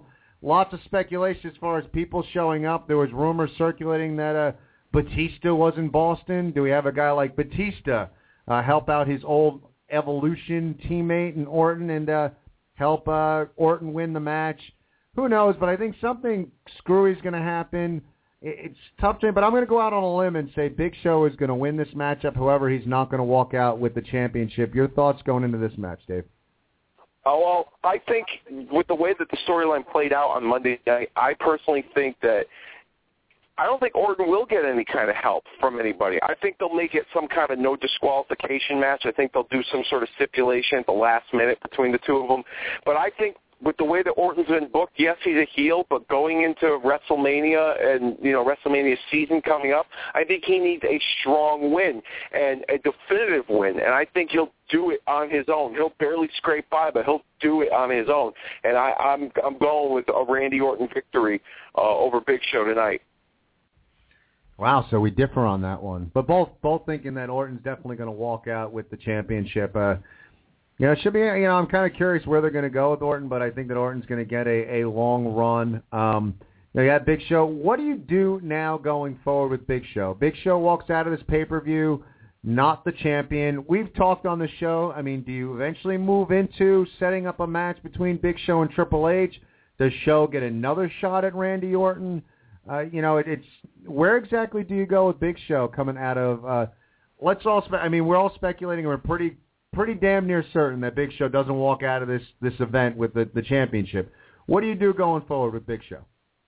Uh, you put him against Triple H. Um, you know, and I think the timing is kind of good for for this too. Usually in December, um, pay-per-views don't really do too well um, because Christmas shopping the month of December um, for the holidays, so they're saving a few bucks.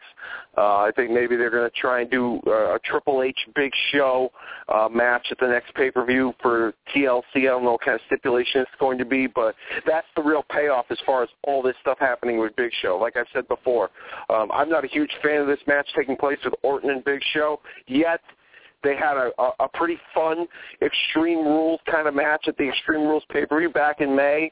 So they're capable of doing some good stuff together, but I just think the build towards it has been kind of eh. At the same time, Big Show losing his job, coming back and bribing the authority to get his job back, it would be in his best interest from a character standpoint, yeah, sure. Why don't I just get a title shot out of this deal too while I'm at it? Since I since I got them by the ball, so it made sense for him to do that. But um, I think the real story is with him and Triple H, and I think that will take place at next month's pay-per-view with the TLC pay-per-view. So maybe Triple H, as, as much as he said there will not be involvement from him, maybe there will be involvement from him against uh, uh, in the Big Show Randy Orton match setting up something for him and Big Show at the at the uh, the TLC pay per view. But with a name like Triple H being advertised for a non Big Four pay per view like TLC in the month of December, I think the strategy is just let's put the two of them in a big match on a pay per view where we know we're not going to get as many buys because it's the holidays and people save money to go Christmas shopping. So let's see what we can do here. And I think that's what the strategy is going forward. And I think Triple H and Big Show isn't just going to be a one and done kind of thing. I think it might last for a few months as a part of the authority you know, McMahon family storyline going into WrestleMania 30. I would agree with you. I mean, I think the story still has uh, some legs. Uh, interesting enough, like going out of this, uh, you know, lots of speculation uh, going on. Do we have a return? Uh, do we have an appearance, or do we see this tomorrow night? Uh, lots of speculation on who might be coming back. Where do you go with Randy Orton after this? I've been hearing uh, Mark Henry is apparently going to challenge Randy Orton for the WWE Championship at the TLC pay-per-view in Houston, Texas. He's from Silby, Silsbee, so he's a Texas boy. Maybe that makes sense. Um, like I said earlier, there was a possibility of Sheamus. Sheamus and Randy Orton have had a, a rivalry many times in the past. Maybe they'll do Sheamus versus Randy Orton and the Authority um, going into the, the next pay-per-view. But uh, then again, who knows what's going to happen? Um, but I think. Uh, Orton's from now until WrestleMania. I think Orton's going to need to look dominant and strong as the champion because he had some questionable victories as the champion. Yes, he's a heel, and heels do that, but at the same time, you also want to add credibility to that championship if they are planning on doing a unification bout of some kind with the two world titles at WrestleMania next year. So I think from now until WrestleMania, Orton's going to be mowing through guys and he's the, you know the, the the heel champion that everyone's going to be chasing for the belt.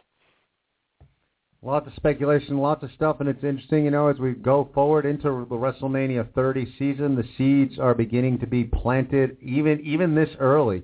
Three four seven eight three nine eight one five is the number to call. Get over there onto the Facebook, facebook.com slash The Ken Reedy Show.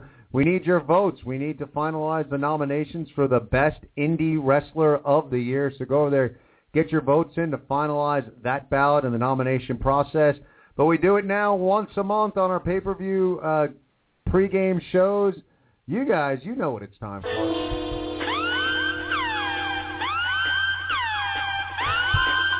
The Ken Reedy Show, Nod of Approval.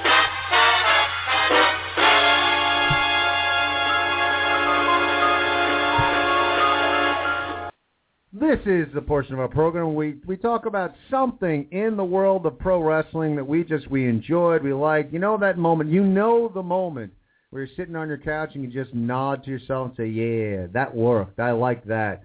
And that gets our nod of approval. And this week, you know, we we we've moved this to doing it basically once a month on our pay-per-view uh, special shows. And for me, this week, my nod of approval is actually going to James Storm and Bobby Roode. And um, you know, it's interesting because I feel like a lot of times, for whatever reason, when I do uh, when we do the pay-per-view pregame shows, it seems like between the WWE and TNA, whatever company has the pay-per-view, the other company gets my nod of approval. Go figure.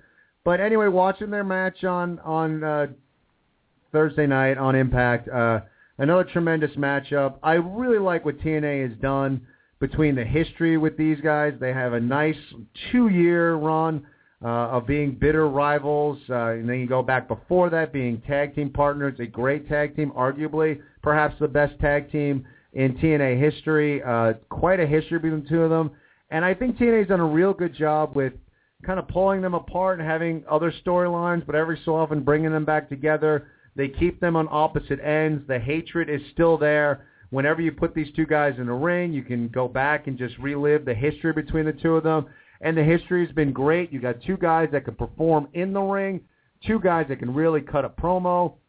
I found their matchup again very entertaining on Thursday night, and I just I love what I see out of the two of these guys, and uh, I like the finish a lot with that. Uh, where are they going to go with it?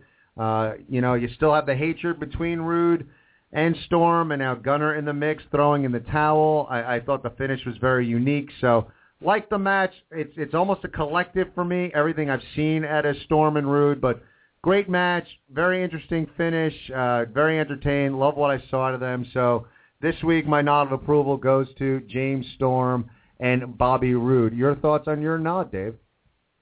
My nod, you know, going through the month this this past month in wrestling, uh, it hasn't really. It, it takes a lot to really catch my eye. But what I love about you know wrestling these days, and at least guys that are wrestlers, is that you can see the fan in them sometimes and what they do, you know, with their character. And some guys get into the business just to make a quick buck because they got a good look and they're marketable, and other guys get into it because they grew up watching it and they love it.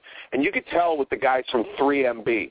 Um, I'm not a big 3MB fan by any stretch of the imagination, but what I am a fan of is old school wrestling, and I love, uh, you know, how if you go on WWE.com right now, I love how the past two weeks they've been changing their gimmick up a little bit and kind of, you know, I wouldn't say reinventing themselves, but keeping it fresh a little bit with the music theme to them to, tied to their gimmick. And they came out on WWE.com. It was taped at the SmackDown tapings in Atlanta on Tuesday as the Freebirds.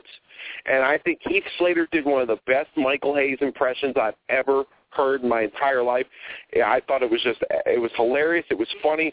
You know, wrestling has a mixture of you know drama and action and comedy and and everything else in between and you know, Santino's a comedy bit on WWE. Well, I think 3MB can kind of fill that void as well too. Because I thought it, I thought the Freebird thing it fit. Their Freebirds are from Atlanta, Georgia. They were in Atlanta when they taped SmackDown this past Tuesday night. I, I was, I, I thoroughly enjoyed it. I thought it was entertaining. I'd love to see more stuff like that from 3MB. I'm not saying now. Like, don't get me wrong. All the internet out there, they're probably gonna, they're probably gonna want to castrate me after I say this. But I, I'm not. I don't want them to be a part of the main event of WrestleMania. Okay, but I think they should have more of a role on the show than just be, you know, the the, the job guys. Maybe you know just keep them as a comedy act, and maybe you could turn them babyface. I don't know, but I I find them they're starting to grow on me a little bit from an entertainment aspect. I don't think that they're by any stretch of the imagination must see TV, but they, they're they're they have something there that I think can work for them. Um, on television in the WWE. So I'm going to go with uh, 3MB dressing up as the fabulous Freebirds, although they call themselves Three Birds. Clever. Hey, I have three three MB and Storm and Roode are, are nods of approval.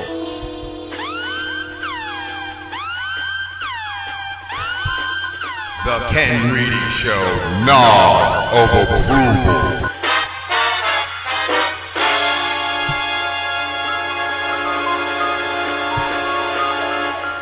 And there's our nods of approval. We got one more match to preview going into this pay-per-view. And of course, we're going to wait to keep John Cena last. He's our main event because that's what we do.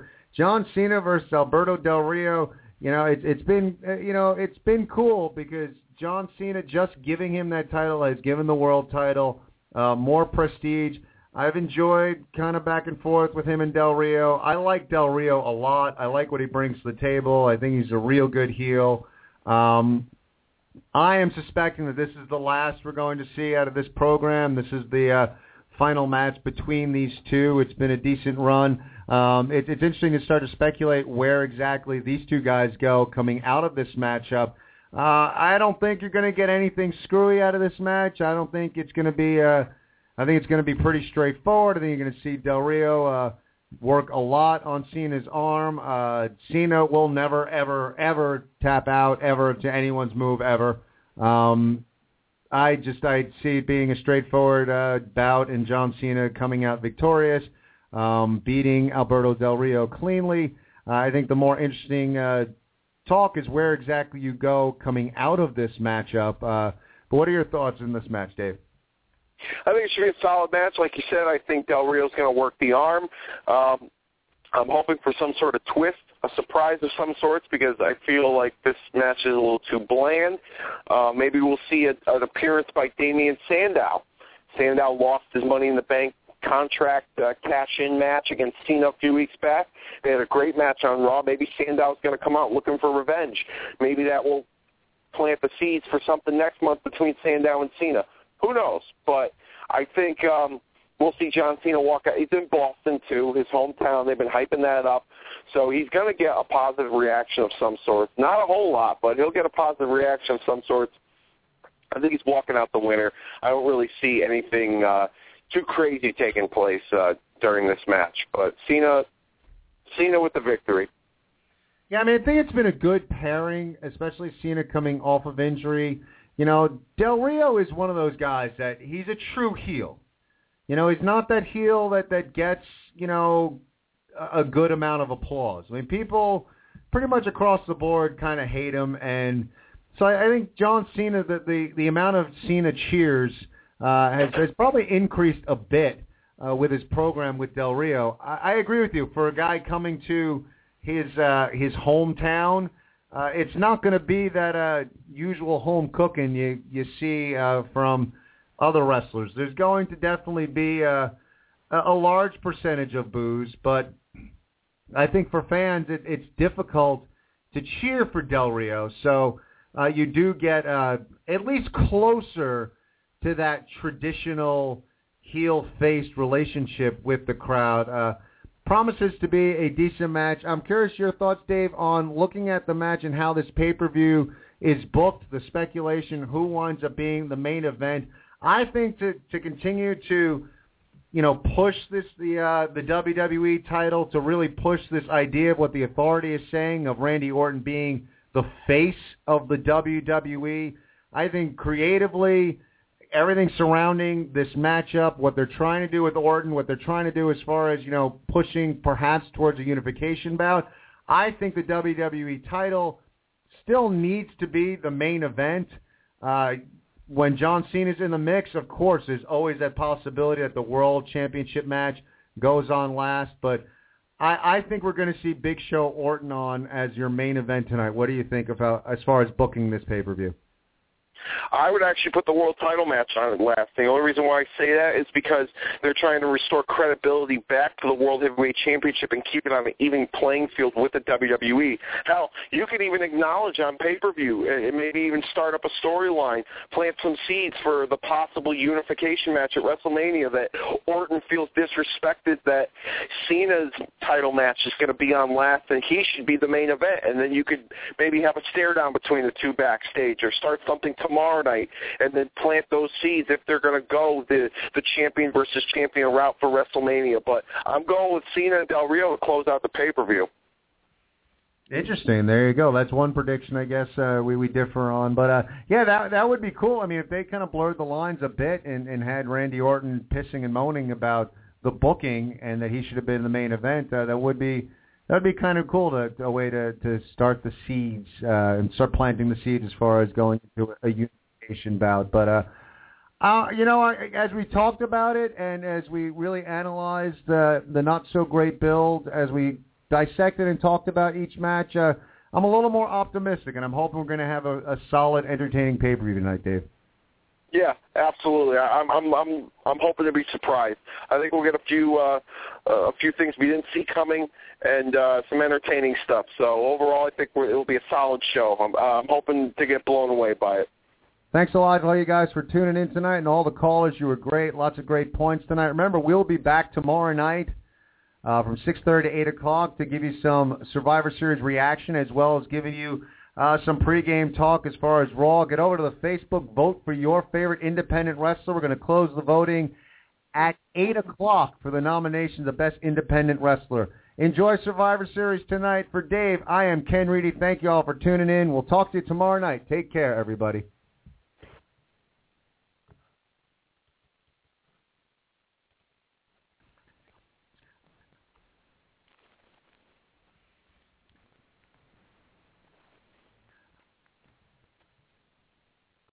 Lucky Land Casino asking people what's the weirdest place you've gotten lucky? Lucky? In line at the deli, I guess? Aha, in my dentist's office.